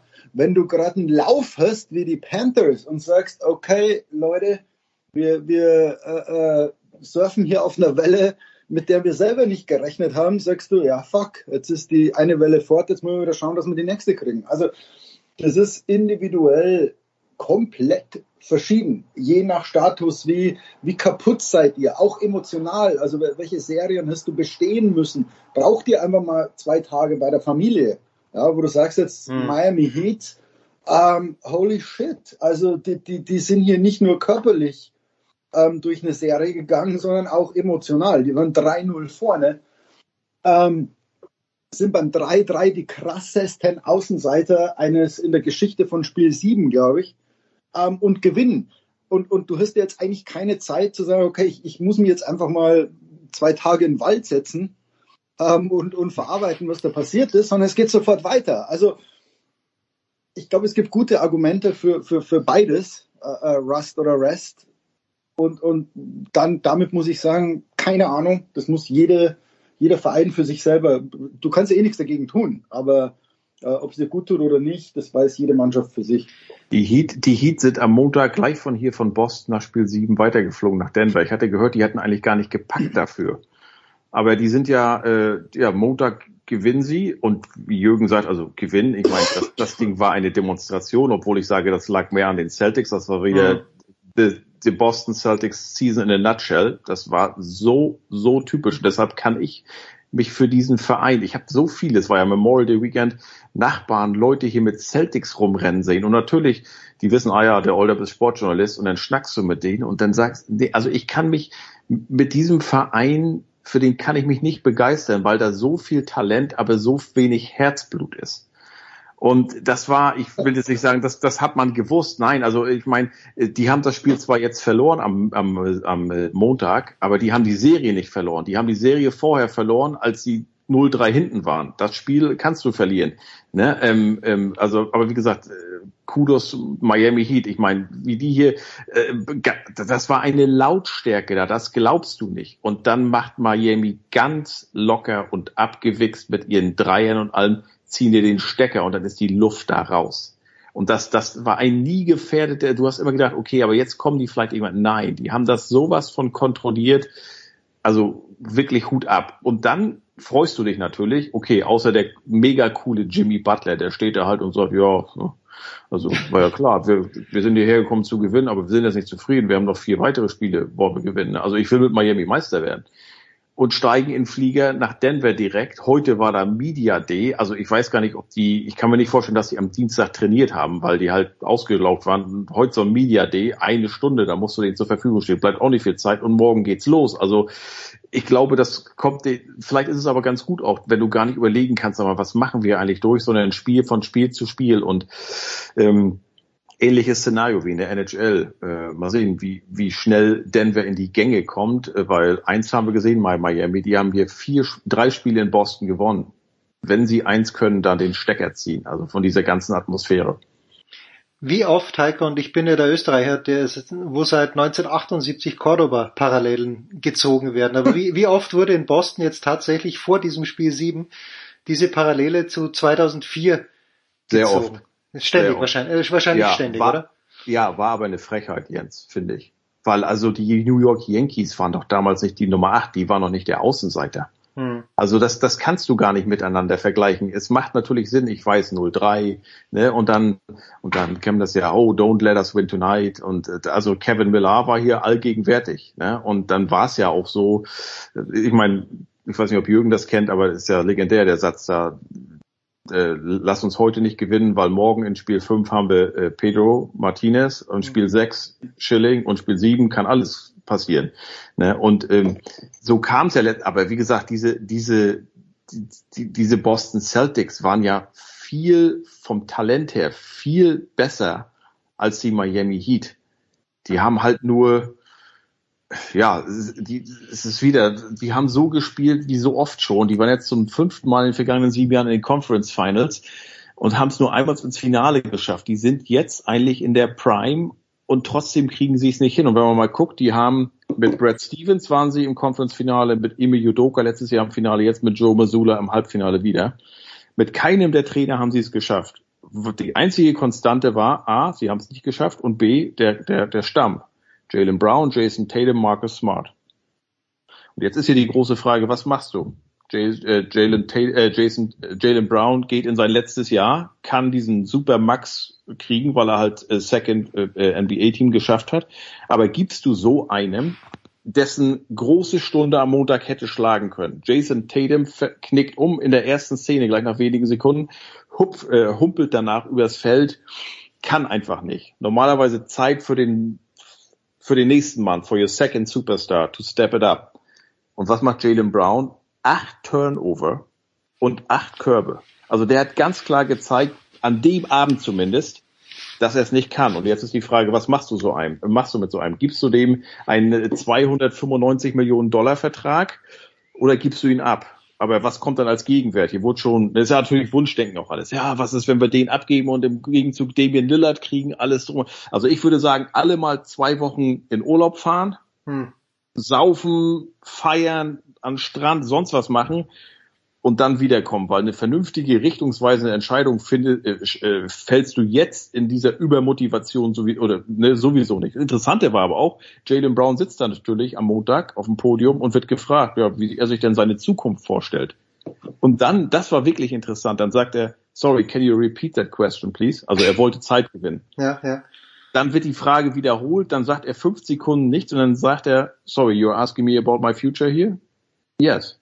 Also nochmal Zeit gewinnen. Hm. Wieder fünf Sekunden Stille, Puh, kann ich jetzt nichts zu sagen. Also so spricht ja keiner, der sagt, ich will unbedingt hier bleiben. Ich will so wie Leon Dreiseitel und und äh, Conor McDavid in, in, in Edmonton nach dem aus. Wir wollen das Ding mit Edmonton gewinnen. Das ist unser Ziel hier. Wir, wir wollen es nirgendwo anders gewinnen, sondern hier. Und Ja, aber du sagst doch gerade, dass die sollen jetzt alle erstmal zwei Wochen in Urlaub fahren. genau. Und dann erwartest du von, von Jalen Brown, dass er auf der Pressekonferenz nach dem Spiel sich sofort äh, äh, zu seiner Zukunft äußert und eine klare Aussage macht. Also, Nein, ich erwarte wenn keine ich, wenn klare Brown Aussage. gewesen wäre, hätte ich auf die Frage gesagt, frag mich in zwei Wochen nochmal. Ich Genau, erstmal genau. saufen. Und, und Ende Juni genau das. ihr von mir hören. Aber wenn er Richtig. sowas sagt, sitzt du doch hier und sagst, oh, das ist jetzt auch kein klares Bekenntnis, jetzt will er erstmal saufen gehen. Nee, nee aber, aber ich meine, so Ja, eine doch. Frage, so, so eine Frage, da, da, da muss man noch drauf vorbereitet sein. Und wenn man dann wirklich sagt, also wie Ja, gesagt, aber was einfach soll er denn sagen? Also ich, ich- weiß nicht, welche Antwort du da erwartest. Was soll der denn sagen, außer, außer wenn er wirklich ehrlich ist, lass mich in Ruhe und lass mich jetzt saufen gehen. Und, und ich melde mich schon, wenn ich bereit bin. Punkt. also, also dass er sagt, er kann ich jetzt, sagen? mich hat weniger gestört, dass er sagt, ich kann da nichts zu sagen, sondern dass er, ich glaube, gefühlt 30 Sekunden auf Zeit spielt. Naja, weil Weißt er nicht so- weiß, was er sagen soll. Also der, der sitzt da und sagt, äh, natürlich kommt jetzt diese Frage, fuck, was sage ich denn? Was soll ich denn? Lass mich mal Zeit gewinnen, ein bisschen nachdenken. Also, wenn er ehrlich gewesen wäre, hätte er gesagt, äh, muss ich jetzt mal kurz nachdenken. Oder? Ja, also wie gesagt, das kam mir nicht gut an und ähm, passt halt zu dem, was er vorher schon gesagt hat. Er fühlt sich hier nicht wohl. Schwarzer Play Spieler in Boston immer noch Rassismus und und und vieles so und deshalb ist so, hm, okay. Okay, Jürgen, wer, wer wird's machen? Also Denver ist das erste Mal im Finale. Einige meiner Lieblingsfollower auf Instagram, sprich eine meiner Lieblingsfollower, äh, Michaela Schifrin, ist äh, ganz hin und weg und wird sich das begeistert anschauen. Ich, ich finde halt, wenn ich dem Jokic zuschaue, das ist ein herausragender Basketballspieler, aber er, ist, er spielt halt nicht auf der Position, die ich geil finde. Ich bin eher der für die kleinen Guards. Was siehst du in dieser Serie, Jürgen? Ja, nicht viele Szenarien, in denen Heat gewinnen kann. Ähm, Okay. Ich habe heute mal so Gaudi halber diese Vegas-Wetten auf die man wetten kann und du kannst genau den Ausgang stand dann. Also Nuggets, Nuggets, Nuggets, Nuggets. Hm. Nuggets, Nuggets, Heat, Nuggets, Nuggets. Also so alles, was passiert. Und dann bin ich so diese Szenarien durchgegangen und habe mir gedacht, puh, also gibt es aber nicht viel, die ich für realistisch halte, äh, in denen Heat gewinnt. Ich, ich, ich sehe es nicht. Ich sehe es nicht. Die hatten einen tollen Lauf im Osten, aber Denver ist unfassbar und, und Jokic ist halt, der ist anders. Und, und ich finde es cool, dass der anders ist und dass der nicht irgendwie so der super mega Star ist und, und dass sie auch nicht drei Wahnsinns-Stars haben. Ich finde, Jamal Murray ist, ist auch kein, kein Superstar. Und, und das finde ich toll. Und, und der Jokic macht Leute neben sich einfach besser. Er hat bei jedem, in jedem Spiel oder zwei, drei äh, äh, so Aktionen, wo du sagst, fuck, der ist schlau. Also wo, wo das sowas macht und sagt, wie, wie konnte er das sehen oder wie konnte er sowas antizipieren? Ähm, und das macht Spaß, dem zuzuschauen und, und deswegen, ich, ich, ich, also an alle Miami Heat-Fans, ich, ich sehe es nicht, wie die gewinnen können. Ich bin auch da mal gespannt auf die Einschaltquoten, weil das sind ja auch zwei kleine Märkte. Das sind jetzt, obwohl äh, äh, Jokic natürlich ne, MVP der vergangenen beiden Jahre, er ist halt nicht dieser, er ist, er ist halt nicht LeBron, er ist halt kein Steph Curry. Er ist, ich finde ihn auch super. Er ist so wirklich so wie Dirk, so, so ein bisschen so dieser bescheidene Europäer. Äh, Miami hast du halt Jimmy Butler, weiß ich nicht, vielleicht graben einige noch irgendwelche Pat Riley Stories aus, aber diese, diese absolute Mega-Star-Power, äh, diese, diese flashy Guys, die hast du halt nicht und es sind halt wirklich zwei, zwei kleine Märkte. Ähm, da bin ich echt mal gespannt, wie sich das widerspiegeln wird. So, vor zwei Wochen, als wir das letzte Mal gesprochen haben, und das ist unser Rausschmeißer heute, aber Heiko, du warst damals beim Oceans Race und ich glaube, du bist auch nochmal wieder zurückgegangen zum, zum Ja, Segeln, aber oder? mittlerweile sind die ja schon in Dänemark angekommen, äh, Jens. Also die sind ja in Aarhus am Montag schon angekommen, die fünfte Ja, aber Etappe. ha- hast du leibhaftig dann die Boote nochmal gesehen, weil du sagst, du bist nochmal Ja, zurück. na klar, ja, ja. Ich habe da gedreht wieder und habe mit denen mit Boris Herrmann auch gesprochen, wie die da an die Boote eingestiegen sind. Und das war ganz schön. Also hat er auch erzählt, ich habe ihn gefragt, na, über Nacht nochmal das Kissen besonders gemütlich gemacht im Bett oder heute Morgen doppelt gefrühstückt. Sagt er, nee, so nicht, aber das, das Abendmahl, am Sonnabendabend saßen die nochmal alle zusammen. Das war schon, da war ein bewusst, okay, das ist unsere letzte gemeinsame Mahlzeit, die man wirklich genießen kann. Also ne, ab die nächsten anderthalb Wochen haben wir kein Glas da, du isst für dich alleine. Äh, Wir haben zwar gutes Essen an Bord, aber es ist halt eher so halt mit aus der Tüte und du sitzt alleine, du hast keine Gespräche, die du sonst am, Abend, am, am Abendbrotstisch hast und ähm, er hat auch, äh, die sind ja das erste Mal nach, normalerweise, wenn du solche Strecken segelst, von Amerika nach Europa, landest du in Frankreich an der Atlantikküste oder wenn du nach Dänemark fährst, fährst du den Ärmelkanal durch. Diesmal sind sie oben über die britischen Inseln gefahren Mhm. herum. Das heißt Eiskälte, äh, äh, Wellen und so. Also es war wirklich hart. Ich glaube, von dem einen Boot, das ist mit dem 11th Hour, die hatten das glaube ich gewonnen, die sind mit dem Wal kollidiert. Da hatte der OBR, den hatten wir letztes Mal schon besprochen, der Online-Reporter, Onboard-Reporter, der hatte sich eine Gehirnerschütterung zugezogen. Eine ein anderes Crewmitglied wurde auch verletzt. Da kam dann nur vom Arzt aus der Entfernung die Anweisung, ja, packt die mal ein bisschen zur Seite, haltet die mal, stellt die mal zur Ruhe ein bisschen, was natürlich schwer ist, äh, halt mitten auf dem, auf dem Ozean. Aber die sind seit Montag ähm, angekommen und die kommen dann, die sechste Etappe wird jetzt am 8. Juni gestartet, also in einer Woche. Die geht von Aarhus nach Den Haag und alle unsere Hörer hier äh, im Norden oder auch aus dem Süden, die sich dann auf den Weg machen wollen in den Norden, äh, die, es gibt einen Flyby in Kiel. Und zwar, äh, die fahren die Kieler Förde rein, machen da eine Wendung und fahren wieder raus. Und ich habe von NDR-Kollegen gehört, da wird die Hölle los sein. Also die, die internationale Fahrrinne ist gesperrt, äh, gesperrt die, die großen Pötte. Jürgen, du als Bayer, weißt du, was ein Pott ist? Bitte? Ja, Ja, hör da nicht zu. Die großen Pötte, also die großen Oh. Schiffe, die da normalerweise von Kiel so rein und rausfahren, die kommen da gar nicht rein in der, in der Zeit. Äh, sind ganz viele äh, Privatkapitäne werden draußen sein mit ihren Booten. Von Land kann man das auch wunderbar einsehen. Also die kommen aber wirklich nur rein, die Kieler Förde, einmal um die Tonne rum und wieder raus. Ähm, aber das wird, ähm, RDR überträgt auch live äh, mit Hubschraubern und allem. Also das wird, glaube ich, spektakulär. Mm, Wie gesagt, wer hier von unseren Hörern in der Nähe ist, sollte sich das unbedingt mal angucken. Aber dann lass mich jetzt den, den, wirklich den Kreis schließen zu Beginn, wo wir über die Leichtathleten sprechen, mit denen Jürgen sprechen kann. Du hast mit Gina Lückenkämper gesprochen. Boris Herrmann ist im Grunde genommen schon und wie der sich wunderbar vermarktet hat und völlig zu Recht, wer das Buch gelesen hat, es ist, es ist so unfassbar, was der durchgemacht hat bei der Day Globe, wo er ganz alleine auf seinem Schiff war. Aber es, das ist ein fucking Superstar. Kann man mit dem ganz normal reden oder hängen da 95 Leute rum, äh, internationale Leute wohlgemerkt, die mit dem auch reden wollen? Das ist ja das Schöne, Jens. Und Jürgen kann das sicherlich bestätigen. Jürgen fragt ja auch öfter bei den Lakers an oder bei den Kings oder bei der NFL. Ne? Könnte ich da mal eventuell. Also das sind ja auch Leute, die sind halt dazu, dafür da, mit den Medien zu kommunizieren. Entweder ist das Interview möglich oder nicht. Hier, bei sowas, da melden die sich bei dir. Heiko ist alles klar. Heiko, brauchst du noch dies? Sag mal, brauchst du eigentlich einen Platz auf dem, auf dem Presseboot? Willst du mit rausfahren mit denen oder nicht? Nee, wirklich. Und dann sitzt du im Medienzentrum, dann kommt die aus Spanien, die Hauptpressebeauftragte Eugenia kommt vorbei. Heiko, alles okay? Brauchst du noch was? Ich sag, nee, ist alles gut. Und dann vorher, das war alles organisiert.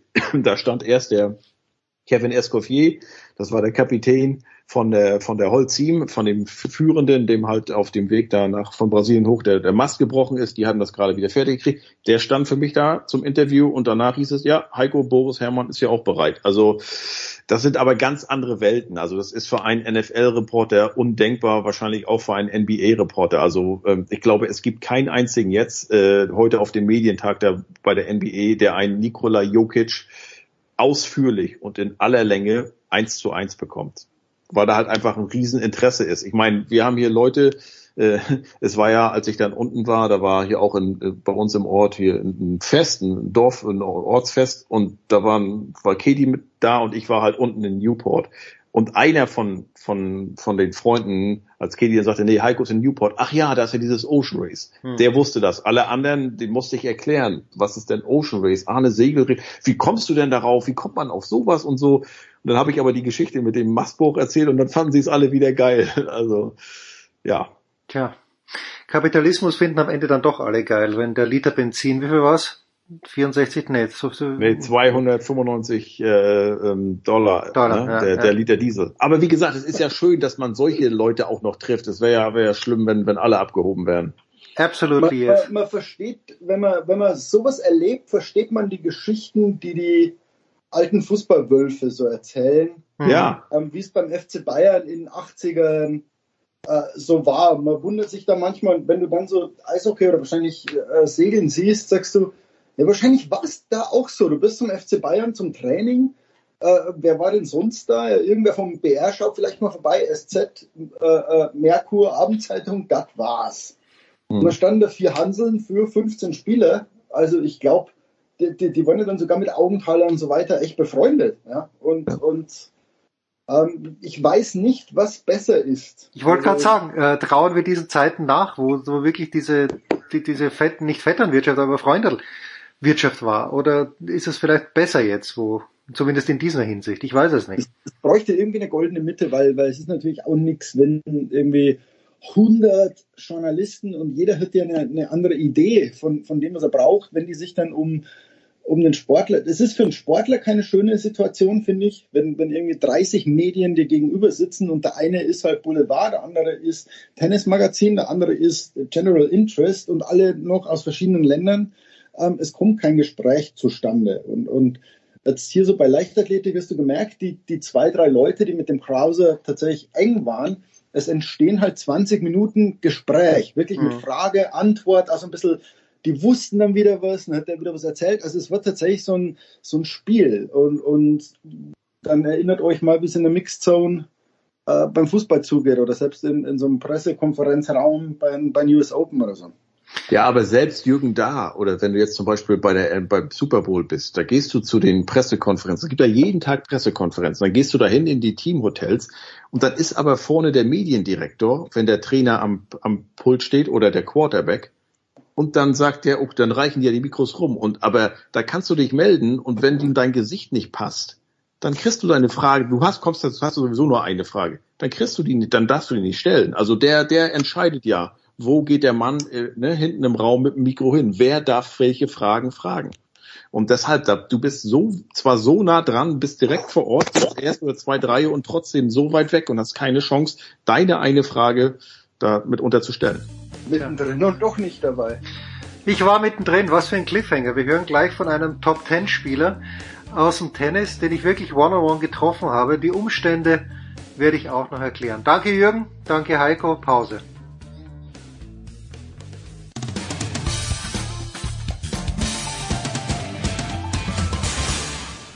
Hallo, hier spricht Viktor Silagi vom Bergischen HC. Ihr hört Sportradio 360.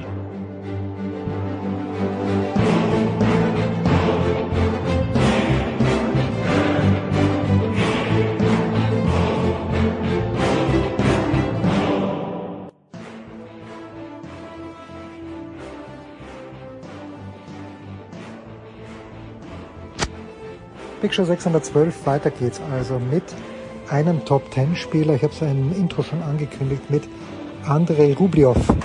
Ähm, ich weiß gar nicht, was der Junge aktuell ist, aber er ist hier an sieben oder acht gesetzt, wird im Viertelfinale, wenn er denn so weit kommt, gegen Novak Djokovic ausscheiden, weil er A immer im Viertelfinale ausscheidet und B immer gegen Novak Djokovic verliert, hat glaube ich nur einmal gegen ihn gewonnen. Es muss letztes Jahr in Belgrad gewesen sein, das, wo Djokovic vielleicht das Turnier ernst genommen hat, aber wo er noch nicht so in Form war. Okay, also gleich geht's äh, mit Rublev los. A, natürlich in Englisch.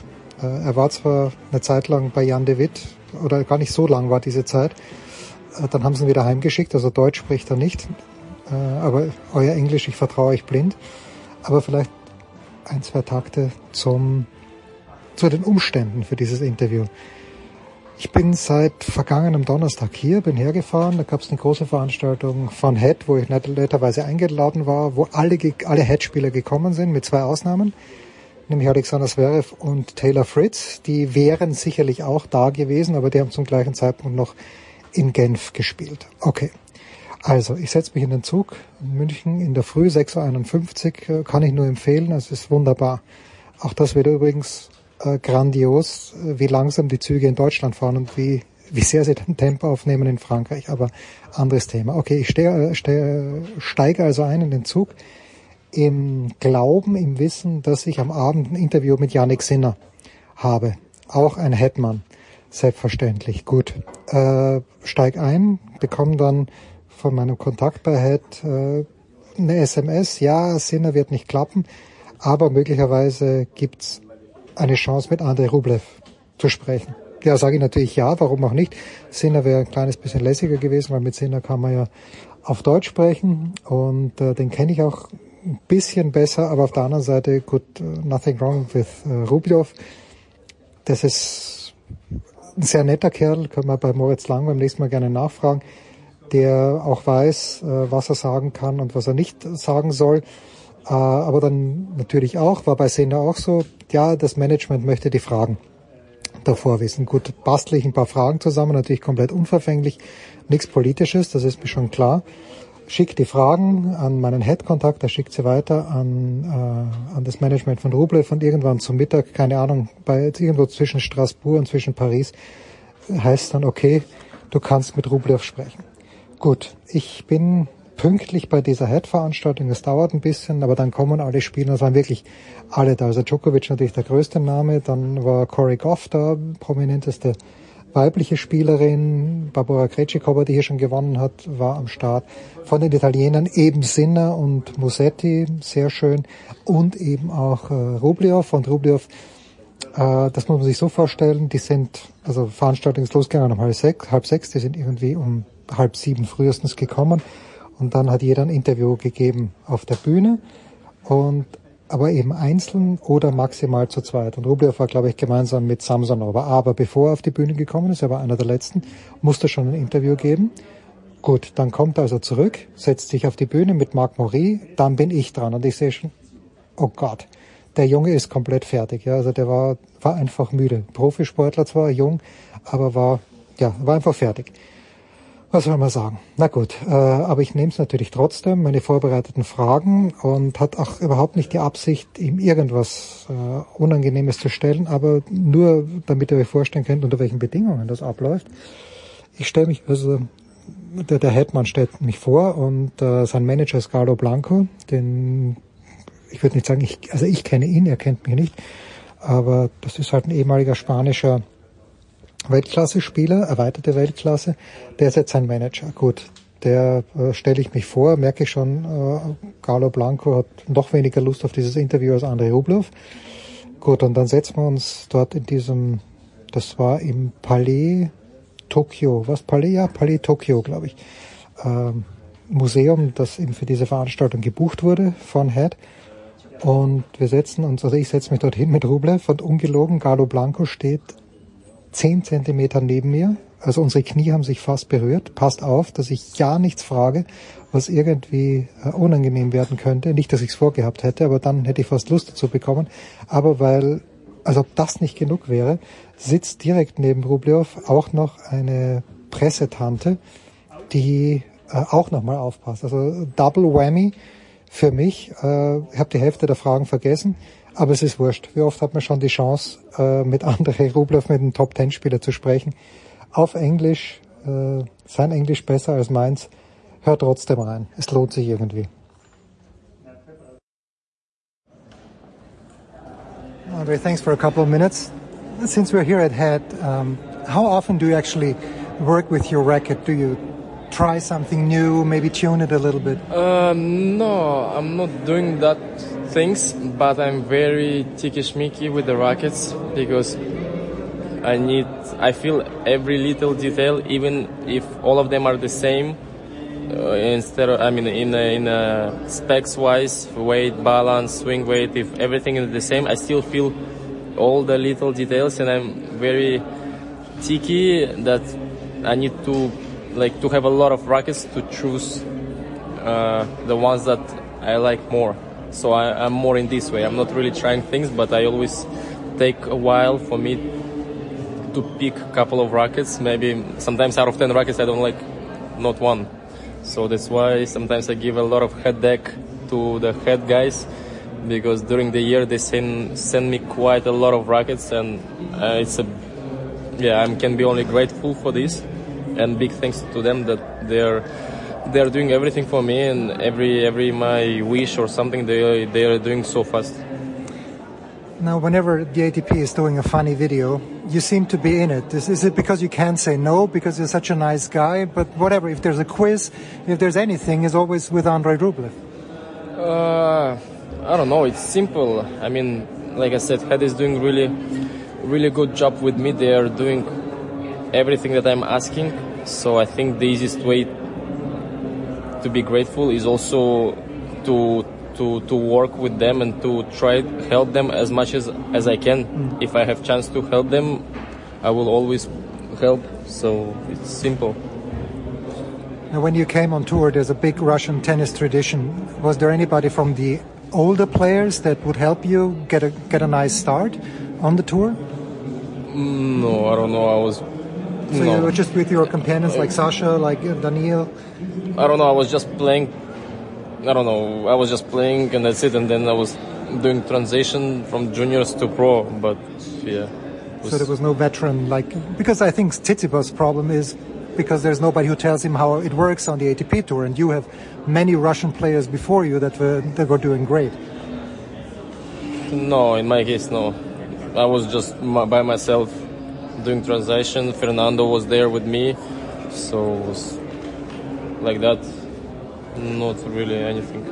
There are many, since you mentioned Fernando, there are many players who have a huge uh, posse that travels with uh, them. You only have Fernando and you have uh, Carlos now as your, your physio. But uh, why is that? Don't you need more people? I have more. I have second coach Albert Martin, Okay. who also ex-player who was top 30, and they are really good friends with Fernando. Then I have fitness coach, who is also here. So I have now. Okay, so you have a bigger- Yeah, now I have bigger team than before, and uh, they are working perfect, and that's the most important thing.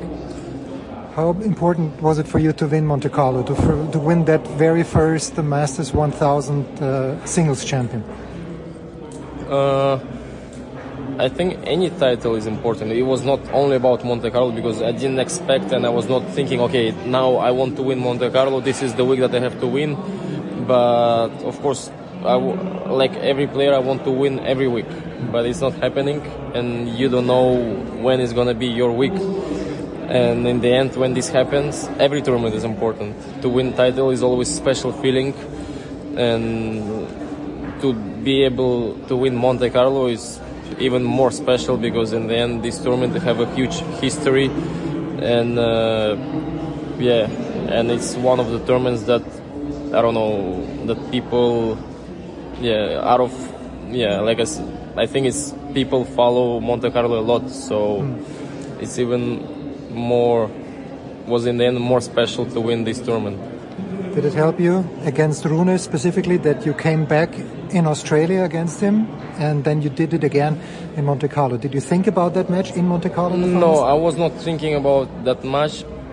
Maybe actually, I think I don't. I don't know if I think that was very short, but if I think it was something like opposite that I come back from that score in Australia, so for sure this time is not gonna happen because it's unreal to do it twice against uh, such a great player. Impossible to do it twice. So maybe I had something like that, but uh, in my head I was still believing and I wanted. I was thinking in a different way. So in the end, it happened, and after the match, yeah, I couldn't believe that I did it again. What are the expectations now for Roland Garros? Uh, the, the draw is it's tricky because uh, you are in the upper half. Yeah, so don't tell me, don't oh, tell me. okay, I don't tell you. But what, what are the expectations? How do you no feel right now? expectations. No I, I expectations. know that I have all the all the jokers in my draw. You don't have Daniel in your in your draw. That, that's the good news. I prefer to have Daniel on clay than the rest of the guys. But uh, we'll see. No expectation at all. Let them to have expectation. A couple of more now. You won Olympic gold uh, in 2021. Next year, the Olympic Games will take place here. Let's hope you will be allowed to play. Is that still an important goal for you, or after you have won gold, it's not that important anymore? Uh, of course, when you have already won gold, it's a bit easier to go there and play and play and uh, play because you know that okay, you did it once, so you don't have that pressure that okay, I, I wish I took, I can have one at least one medal because it's only once in four years, and you don't know if you have any other chances. So to have already a gold medal, it gives you a lot of kind of yeah, I would say relax. Yeah, that okay. Now I can go there and compete, and we'll see what's gonna happen. If it happened, even better. If it's not happening, it's okay because I already have one medal. Let me close on this one. Uh, now, Novak was asked, and Yannick, of course, is a skier. Novak is a skier. When you were in, in Beijing, uh, in Tokyo, excuse me, what was uh, the, the, the sports that you were enjoying as a spectator there? We were not allowed. You to- were not allowed to go anywhere? No, because of the COVID rules. We were not allowed. I wish to go. Because I thought the whole German uh, athletes were there to cheer on Sasha at, at the moment. Was it maybe easier I think to it go- was. I think it was more media. Okay. Because, or maybe they did some exceptions. Maybe I don't remember how the rule, but for sure you were not allowed to go free to any competition. Maybe if you talk in advance, then you could do it like uh, you could have it, but you have to plan it in advance. And because we were playing and then we left straight away, like to to go like this to take a bus. Like I remember because I was playing Junior Olympic Games, and there you take because there was a bus stations to Yeah. any sport.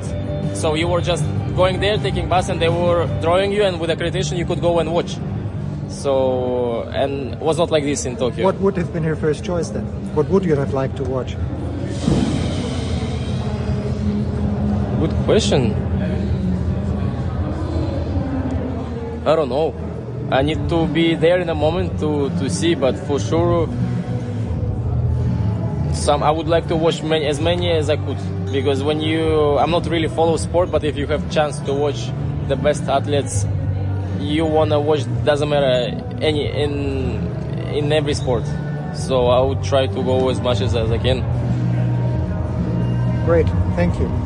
Can we maybe take a, take a picture? everyone? Ja, aber das Schöne war äh, in dieser Konstellation, dass dann auch niemand mehr danach gefragt hat, okay, gib uns dieses Interview zuerst zum Durchlesen, bevor es autorisiert wird.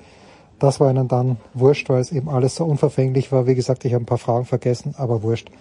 Andrei Rublev, Ladies and Gents, Ähm, ja, alles eine schwierige Situation, auch politisch. Darüber sprechen wir auch gleich oder ich gleich mit Simon Graf, aber das nach einer kurzen Pause in der Big Show 612.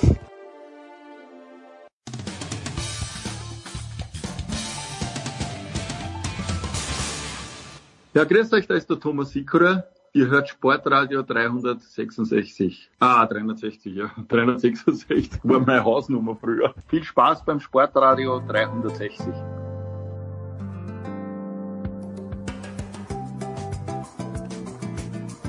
Herrschaften, wir beschließen die Big Show 612 mit dem fantastischen Simon Graf, den ich das letzte Mal, Simon, wir haben uns gesehen, na, ist es zwei, zweieinhalb Monate her oder fast drei Monate in Trier. Grüß dich, Simon.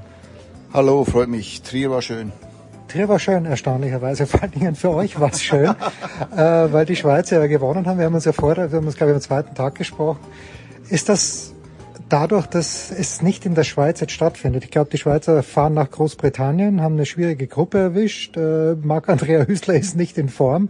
Ist Davis Cup damit abgehakt für dieses Jahr oder glaubst du, wird das nochmal ein Thema werden in der Schweiz? Ja, es wird sicher ein Thema, weil äh, die Schweizer sind weiter und äh, wir werden das sicher abhandeln und äh, schwierige Gruppe in Manchester, aber mal schauen. Ja, vielleicht ist dann äh, Mac wieder in Form und äh, in Indoor bei schnelleren äh, Bedingungen ist er sicher gut. Wawrinka hat meines Erachtens in den letzten Monaten extreme Fortschritte gemacht und äh, ich erwarte dann auch von Dominik Stricker mal bald den nächsten Schritt. Ja, okay. La- Lass uns ähm, gleich zur Wawrinka kommen. Eine Frage habe ich noch, weil ähm, ich, ich war begeistert von ihm eigentlich im letzten Jahr, auch Anfang des Jahres. Leandro Riadi ähm, hat im Moment ein bisschen einen Durchhänger. Sehe ich das richtig? Ja, er war verletzt. Also er hat äh, eine Fußverletzung gehabt und die hat ihn weit zurückgeworfen, leider. Äh, er war ja, als er jünger war, hat er lange Knieprobleme gehabt. Äh, jetzt war es der Fuß, er ist wieder zurück, hat hier in der ersten Qualifikationsrunde verloren. Ähm, er kämpft sich zurück. Ja, ich, ich, äh, wenn er mal fit wäre über eine längere Zeit, würde ich ihm einiges zutrauen. Ähm, aber er hat ein bisschen Pech gehabt in letzter Zeit, leider. Wir sprechen jetzt am Donnerstag und Stan Wawrinka hat Simon zehn Sätze gespielt hier, hat fünf gewonnen, fünf verloren, ist leider ausgeschieden gegen Sanasi Kokinakis. Du sagst, er hat Fortschritte gemacht. Also er ist nicht mehr so fit wie in den letzten Jahren. Das merkt man auch. Also ich finde gestern im fünften Satz vor allen Dingen hast du gemerkt, er ist müde.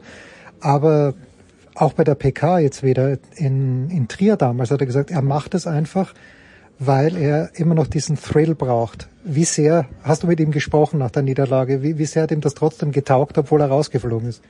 Ja, natürlich äh, war er sehr enttäuscht, aber er war auch ein bisschen stolz. Er war noch voller Adrenalin, als wir mit ihm gesprochen haben. Ähm, ich meine, es war ja eine unfassbare Atmosphäre Großartig. in Simon Mathieu, in diesem wunderschönen Court, äh, in, inmitten eines Treibhauses. Und ähm, also nicht fit würde ich jetzt nicht sagen. Eben, er hat neun Stunden gespielt innerhalb von, äh, von zwei Tagen. Äh, ähm, Im fünften Satz hat Kokinakis Krämpfe gekriegt, nicht er. Mhm. Und äh, Kokinakis ist äh, 27, Stan ist 38, ist der älteste in diesem Tableau.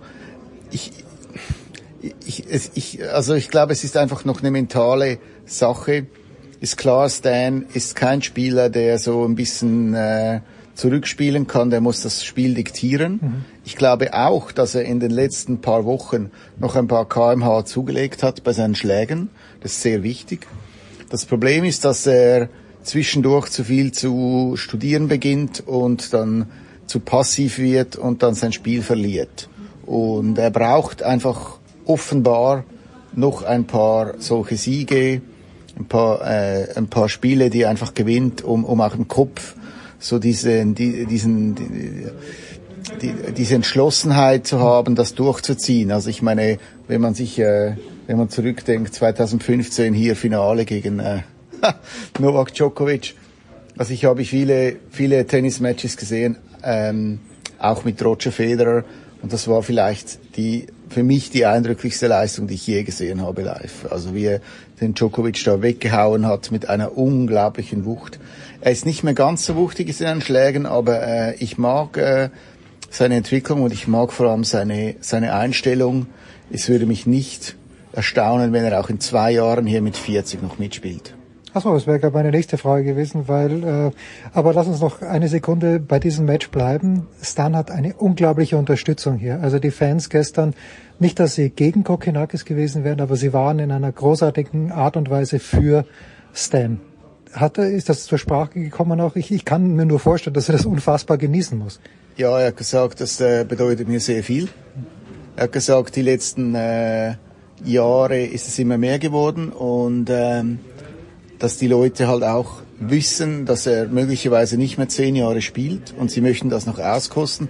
Meine, ist klar, er lebt in Frankreich, er, er hat äh, eine Filmproduktionsfirma in Frankreich, hat hier ist hier sehr gut bekannt mit äh, bekannten äh, Komikern und Schauspielern. Also er ist eigentlich in der Auffassung der Franzosen hier ist er ein Franzose mit Schweizer Pass und äh, was ich sehr schön fand, wie er auch mit den Leuten interagiert hat. Er hat mit einem kleinen Jungen hat er Fistpumps gemacht, er hat mit den Leuten gesprochen zwischen den zwischen den Punkten. Ich fand das unfassbar. Normalerweise sagt man ja, man muss sich konzentrieren, äh, geht nicht, man verliert den Fokus. Nein, er hat das, man hat wirklich gemerkt, ob schon er das Spiel verloren hat, er hat das ausgekostet und ich finde das, ich finde das wunderbar. So, und jetzt geht mal andersrum. Ein Franzose, der in der Schweiz wohnt, ich weiß nicht, ob die Schweizer Guy Monfils als Schweizer ansehen, nur mit französischem Pass, hat äh, diese unfassbare Night Session gespielt gegen Sebastian Baez und musste jetzt rausziehen. Also bei Monfils, wenn du sagst, äh, Wawrinka wird in zwei Jahren mit 40 noch spielen, bei Monfils fehlt mir komplett die Fantasie. Äh, Und das, ich, ich habe nur bei unseren Kommentaren gelesen, ja, Monfils, dieser Schauspieler und das kann er nicht sein, der markiert dann immer seine Verletzungen. Ich habe das gefeiert, Simon, dieses Spiel gegen, gegen Baez, einfach weil Monfils hat die Leute mitgenommen und äh, so ist er halt einfach und so ist er seit Jahren. Jetzt ist er halt leider rausgegangen. Wie hast du das gesehen? Ja, ich liebe Monfils. Also ich, ich, ich, hätte es wunderbar gefunden, wenn er mal einen Grand Slam-Titel gewonnen hätte. Aber klar, ist immer auf und ab, hat äh, ein sehr, soll ich sagen, turbulentes Leben. Äh,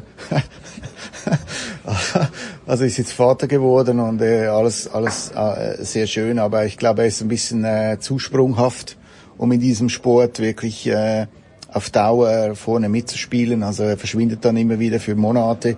Jetzt klar ist er nicht mehr in der körperlichen Verfassung, um äh, an einem Grand Slam auf Dauer mitzuspielen. Äh, ich glaube, es ist schon ein anderer Fall als, als Stan, der wirklich unglaublich hart arbeitet. Also das, das, das kann man sich gar nicht vorstellen. Er kann sechs Stunden, sieben Stunden kann der, kann der einfach äh, trainieren.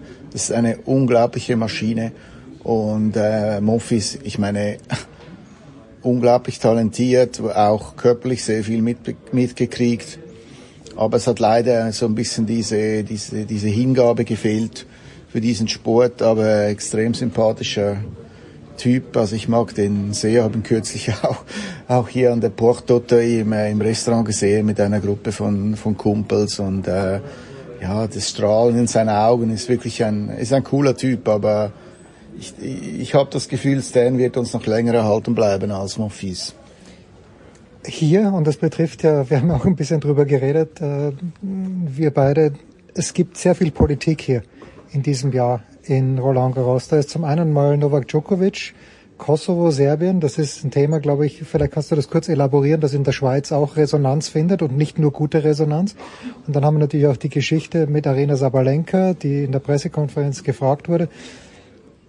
Wie, wie findest du das, dass die, die Sportler Stellung, es beziehen ja nicht alle Stellung, aber sie werden zumindest darum gebeten, Stellung zu beziehen. Djokovic macht's, Sabalenka macht's nicht. Ist es zu viel? Wie, wie geht's dir damit? Ja gut, ich meine, der U Ukraine-Krieg ist natürlich äh, ein, ein, großes, ein großes Thema, weil viele Ukrainerinnen, Weißrussinnen und, und Russinnen hier mitspielen und äh, sich die Ukrainerinnen auch nicht zurückhalten, was ich gut finde. Also ich finde es auch gut, dass, äh, dass, dass das thematisiert wird und äh, ich finde es schade, ja, dass, dass Russinnen oder Weißrussinnen nicht klarer Stellung beziehen gegen diesen Krieg. Klar, ich kann es verstehen. Ich meine, Daria Kasatkina ist die einzige, die sich so wirklich dagegen ausgesprochen hat und äh, ich nehme mal an, die kann nicht mehr zurück nach Russland. Ähm, kann man auch verstehen. Ähm, aber ähm, ja, es ist ein Spannungsfeld, das schon sehr problematisch ist und das Tennis ist halt mittendrin, ist die, ist die lukrativste Frauensportart. Äh, und äh, Wimbledon wurde letztes Jahr abgestraft, als sie die Russen und die Weißrussen nicht zuließen, obschon sie gar keine andere Wahl hatten, weil die Regierung ihr das vorgeschrieben hat. Jetzt sind sie wieder dabei dieses Jahr, aber es gibt schon gewisse Restriktionen. Russische Journalisten sind nicht zugelassen beispielsweise. Ich finde das gut. Äh, ich finde, man sollte nicht vergessen, dass in äh, Europa ein äh, fürchterlicher Krieg tobt. Zu Djokovic kompliziert. Also ich meine, ist in der Schweiz natürlich auch ein großes Thema. Wir haben sehr viele ähm, Serben in der Schweiz, wir haben auch sehr viele Albaner. Mhm. Wir haben äh, unsere Fußballnationalmannschaft wäre ohne Albaner die Hälfte wert, oder? Granit Xhaka, Sherdan Shakiri und so weiter. Und ähm, wir haben eine ja sehr gute Beziehung zu den Albanern und und ähm, äh, ich ich- ja ich, ich finde auch sie sind ein sie sind ein äh, ein, ein Asset für die Schweizer Gesellschaft Mhm. und äh, nicht nur für den Sport. Und äh, von, von dem her äh, kam das gar nicht gut an, dass er geschrieben hat, äh, Kosovo sei das Herz äh, Serbiens. Serbiens. Und ich meine, es ist ein klares Statement eigentlich, dass der Kosovo wieder äh, einverleibt werden müsse, äh, Se- Serbien. Und, ich, und er sagt, er ist gegen den, gegen den Krieg. Aber wie soll das geschehen? Also äh, logischerweise wäre das ein bewaffneter Konflikt. Und von dem her finde ich das sehr problematisch. Und äh, aber man sieht hier, äh, es wird nichts unternommen. Ähm, die, äh, das French Open äh, hat sich um eine Stellungnahme gedrückt und Also äh, eigentlich gigantisch, oder? Dass Sie schreiben, es kann jeder sagen, was er will. Es wird zwar, wir finden es zwar nicht toll, äh, keine religiösen, keine politischen Ansichten, aber eigentlich kann jeder sagen, was er will. Also schon ein bisschen Ja. sehr, sehr, sehr, sehr Ja. äh, gewunden. Ja, ich meine, ist klar, man kann sagen, ja, ist ein ist eine Doppelmoral oder auf der einen Seite ähm, finde ich, dass man den Ukraine-Krieg verurteilen müsse. Auf der anderen sage ich, Djokovic dürfe nichts sagen. Aber ich meine, ich finde nicht, dass das French Open da ist, um nationalistische Parolen äh, zu verbreiten. Also ich finde das schon problematisch, aber ich habe das Gefühl, dass er jetzt im Herbst seiner Karriere sich immer mehr in diese Rolle begibt des äh, Außenseiters, des Rebellen, der gegen das Establishment kämpft. Er hat ja auch gesagt, was ich unfassbar finde, ja, er finde es gut, dass, äh, dass er der meistgehasste Spieler sei, weil das zeige, dass er großartig sei. Ich finde es äh, eigentlich eine, ich finde es, ähm, ja, also ist, ist eine Aussage, die, die, die Bände spricht. So, jetzt, jetzt kommen wir noch ganz kurz zum Sportlichen, wenn ich darf. Also meist gehasst. Die Art und Weise, wie das Publikum mit Daniil Medvedev umgeht, egal wo er hinkommt, äh, finde ich fast noch beachtenswerter. Also, natürlich hat Medvedev seinen Anteil daran. Äh, und das ist nichts Politisches, sondern er sucht sich halt immer den Streit mit dem Publikum. Der ist schon rausgeflogen. Wie siehst du das Männerturnier sportlich in der unteren Hälfte? Ja, wird es ein Viertelfinale möglicherweise geben zwischen Rühne und Ruth? Müssen wir mal schauen. Das wäre, schätze ich, gar nicht mal so schlecht, die Chancen ein. Yannick Sinner und Djokovic und Alcaraz sind oben. Also wenn du jetzt, wir, sind noch nicht mal die zweite Runde fertig gespielt, aber hast du schon genug Eindrücke sammeln können, dass du für das Männertableau ein bisschen viel hast? Ja gut, ich meine, man wusste von Anfang an, dass äh, ähm, Alcaraz gegen Djokovic wäre das Traum-Halbfinale, ist klar. Und äh, Rune schätze ich auch sehr stark ein. Wie Rü- kommt er bei dir an, der Rune? Ähm, gemischt. Ähm, ich finde, er hat sich ein paar Dinge geleistet, aber ich finde es gar nicht so schlecht. Also ich finde, er ist ein spannender Typ, ähm, sagt, was er denkt, äh, verliert auch mal die Nerven. Ist mir auch schon passiert auf dem Tennisplatz. Vielleicht mit ein bisschen weniger Druck, aber okay. Ja, ähm, genau. Und ähm, ich, find, ich finde, er tut dem Tennis gut. Ich glaube, er wird auch noch dazulernen. Ähm, dass er gesagt hat, ja, Roger war auch äh, in jungen Jahren so wie ich, das sehe ich nicht so. Weil Roger hat sich nicht mit den Leuten angelegt, er hat sich über sich selbst genervt, wenn er seine Rackets äh, zerstört hat. Aber ich finde es ein spannender Spiel und unglaublich, also unglaublicher Athlet und unglaubliche Explosivität. Mir gefällt auch Sinner sehr gut. Ähm, ja, Der hat also allerdings noch nie, genauso wie Rublev, noch nie weiter als im Viertelfinale bei einem Grand Slam Turnier war. Also es ist schon, äh, es wird schon langsam Zeit für jemanden wie Senna, dass er mal den, Rune ist ja noch nicht so lange dabei. Aber Senna muss irgendwann mal, und wann, wenn nicht in diesem Turnier, er hätte im Achtelfinale Zverev, äh, er muss mal weiterkommen, der Senna, da muss was kommen jetzt. er ist 22, oder? Also ja, ist jetzt noch nicht. Äh, Der ist nicht, nicht die Uhr, aber ist schon länger dabei. ja, Also, ja, ja, aber ist Top 10. Ich finde, ja klar. Also ich finde, äh, ich fände es spannend, wenn Sinner mal was Großes gewinnen würde. Was ich einfach faszinierend finde an Sinner, ich meine, wenn man den sieht, der ist so dünn oder so feingliedrig und was der für eine Power entwickelt, also das ist schon unfassbar, wenn man das kann im Tennis irgendwie so mit nur mit Schwung den Ball so beschleunigen. Timing, alles. Timing und etc. Und äh, finde ich schon äh, sehr, sehr faszinierend. Äh, ja, ist so ein bisschen die Antithese zu, zu Sabalenka vielleicht, irgendwie eine ich glaube, die, ich glaub, die ist kräftiger als Sinner. Äh, kein Zweifel. So, äh, abschließende Frage. Du hast äh, Roger Federer erwähnt. Seit diesem Werbespot, den er gemeinsam mit Trevor Noah gemacht hat, habe ich also auf meiner Bucketlist ganz oben einmal mit dem Zug durch die Schweiz fahren. Äh, du, du nickst, das soll, sollte man auf jeden Fall machen. Wie viel Federer gibt's jetzt noch in der Schweiz? Oder ist er, taucht er unter oder ist er zu oft in den Medien? Äh, ich habe halt den Eindruck, er hat ständig was zu verkaufen. Ja, das ist richtig. Also ich meine, wenn du der bestbezahlte Tennisspieler der Welt bist, ohne Tennis zu spielen, dann musst du was bieten deinen äh, deinen Partnern, oder? Äh, das das macht er. Ich nehme also ich meine Uniqlo ist ein lang langfristiger Vertrag, dann äh, ja eben Schweiz Tourismus finde ich eigentlich eine super Zusammenarbeit, weil er kriegt ja kein Geld Ach so. dafür. Also er kriegt schon Geld, aber das investiert er in seine Stiftung. Mhm. Und hat er beispielsweise Spielplätze gebaut, naturnahe Spielplätze in, äh, ähm, an Orten, wo, wo die Kinder nicht so privilegiert sind in der Schweiz. Das gibt's auch. Äh, Finde ich super. Und äh, ja, ich, ich, ich denke, er wird nicht, er wird uns nicht, ähm, also man, wir- er wird nicht verschwinden aus der Öffentlichkeit. Ich glaube, das ist auch sein Geschäftsmodell. Er hat jetzt ja bei Waze, äh, bei, bei, bei dem, äh, wie sagt man, Navigation, Navigationssystem. Navigationssystem, äh, hat er jetzt eine, äh, spricht er, also da kann man sich mit, von Federer lenken lassen. Finde ich auch noch, auch noch witzig. Ich glaube auch, er hat Freude an diesen, an diesen Dingen. Also, ich finde das völlig okay. Ähm, ich warte jetzt noch, bis er sich meldet für das äh, Interview mit mir. Bis jetzt äh, ist er immer noch ein bisschen zu viel unterwegs auf der Welt, aber ich hoffe, das wird bald, äh, bald passieren. Wie funktioniert, jetzt habe ich doch noch eine Anschlussfrage, wie funktioniert das mit Uniqlo und mit On? Weil er ist ja so aggressiv für On unterwegs, das sind im Moment nur Schuhe, aber da gibt schon Kleider.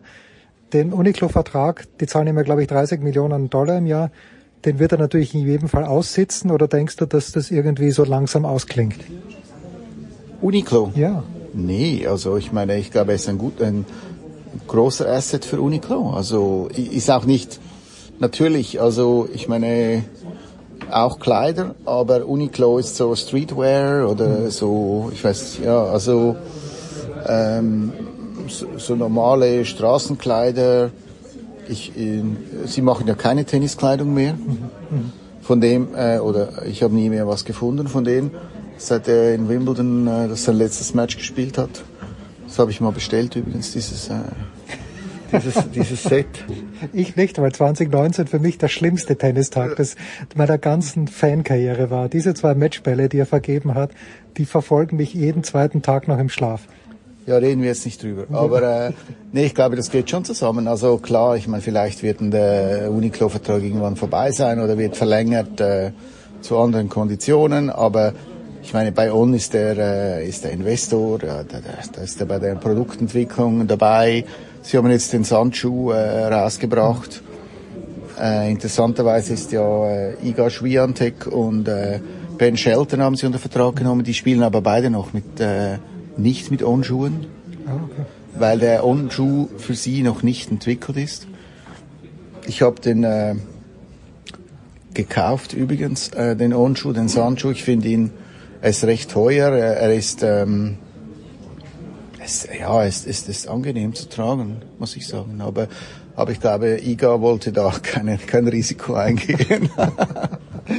Ah, was, ja, bei Ben Shelton ist es auf Sand wurscht, weil der kann auch barfuß spielen, der kann es einfach noch nicht. Vielleicht kommt es in Ist den Im nächsten. Doppel ist er noch dabei. Im Doppel ist er noch Stimmt, stimmt. Ja, fantastisch. Das war's, die Big Show 612. Simon, ich danke dir ganz herzlich, wie immer eine Freude. Nächste Woche hören wir uns wieder. Das war die Big Show auf sportradio360.de. Folgen Sie uns auf Twitter, klicken Sie den Gefällt mir-Button auf unserer Facebook-Seite und abonnieren Sie uns via RSS-Feed oder auf iTunes. Die nächste Ausgabe der Big Show gibt es am kommenden Donnerstag. Bis dahin sollten Sie die Zeit nutzen und die weiteren Angebote auf sportradio360.de wahrnehmen. Play Ball! Da ist gar nichts toll.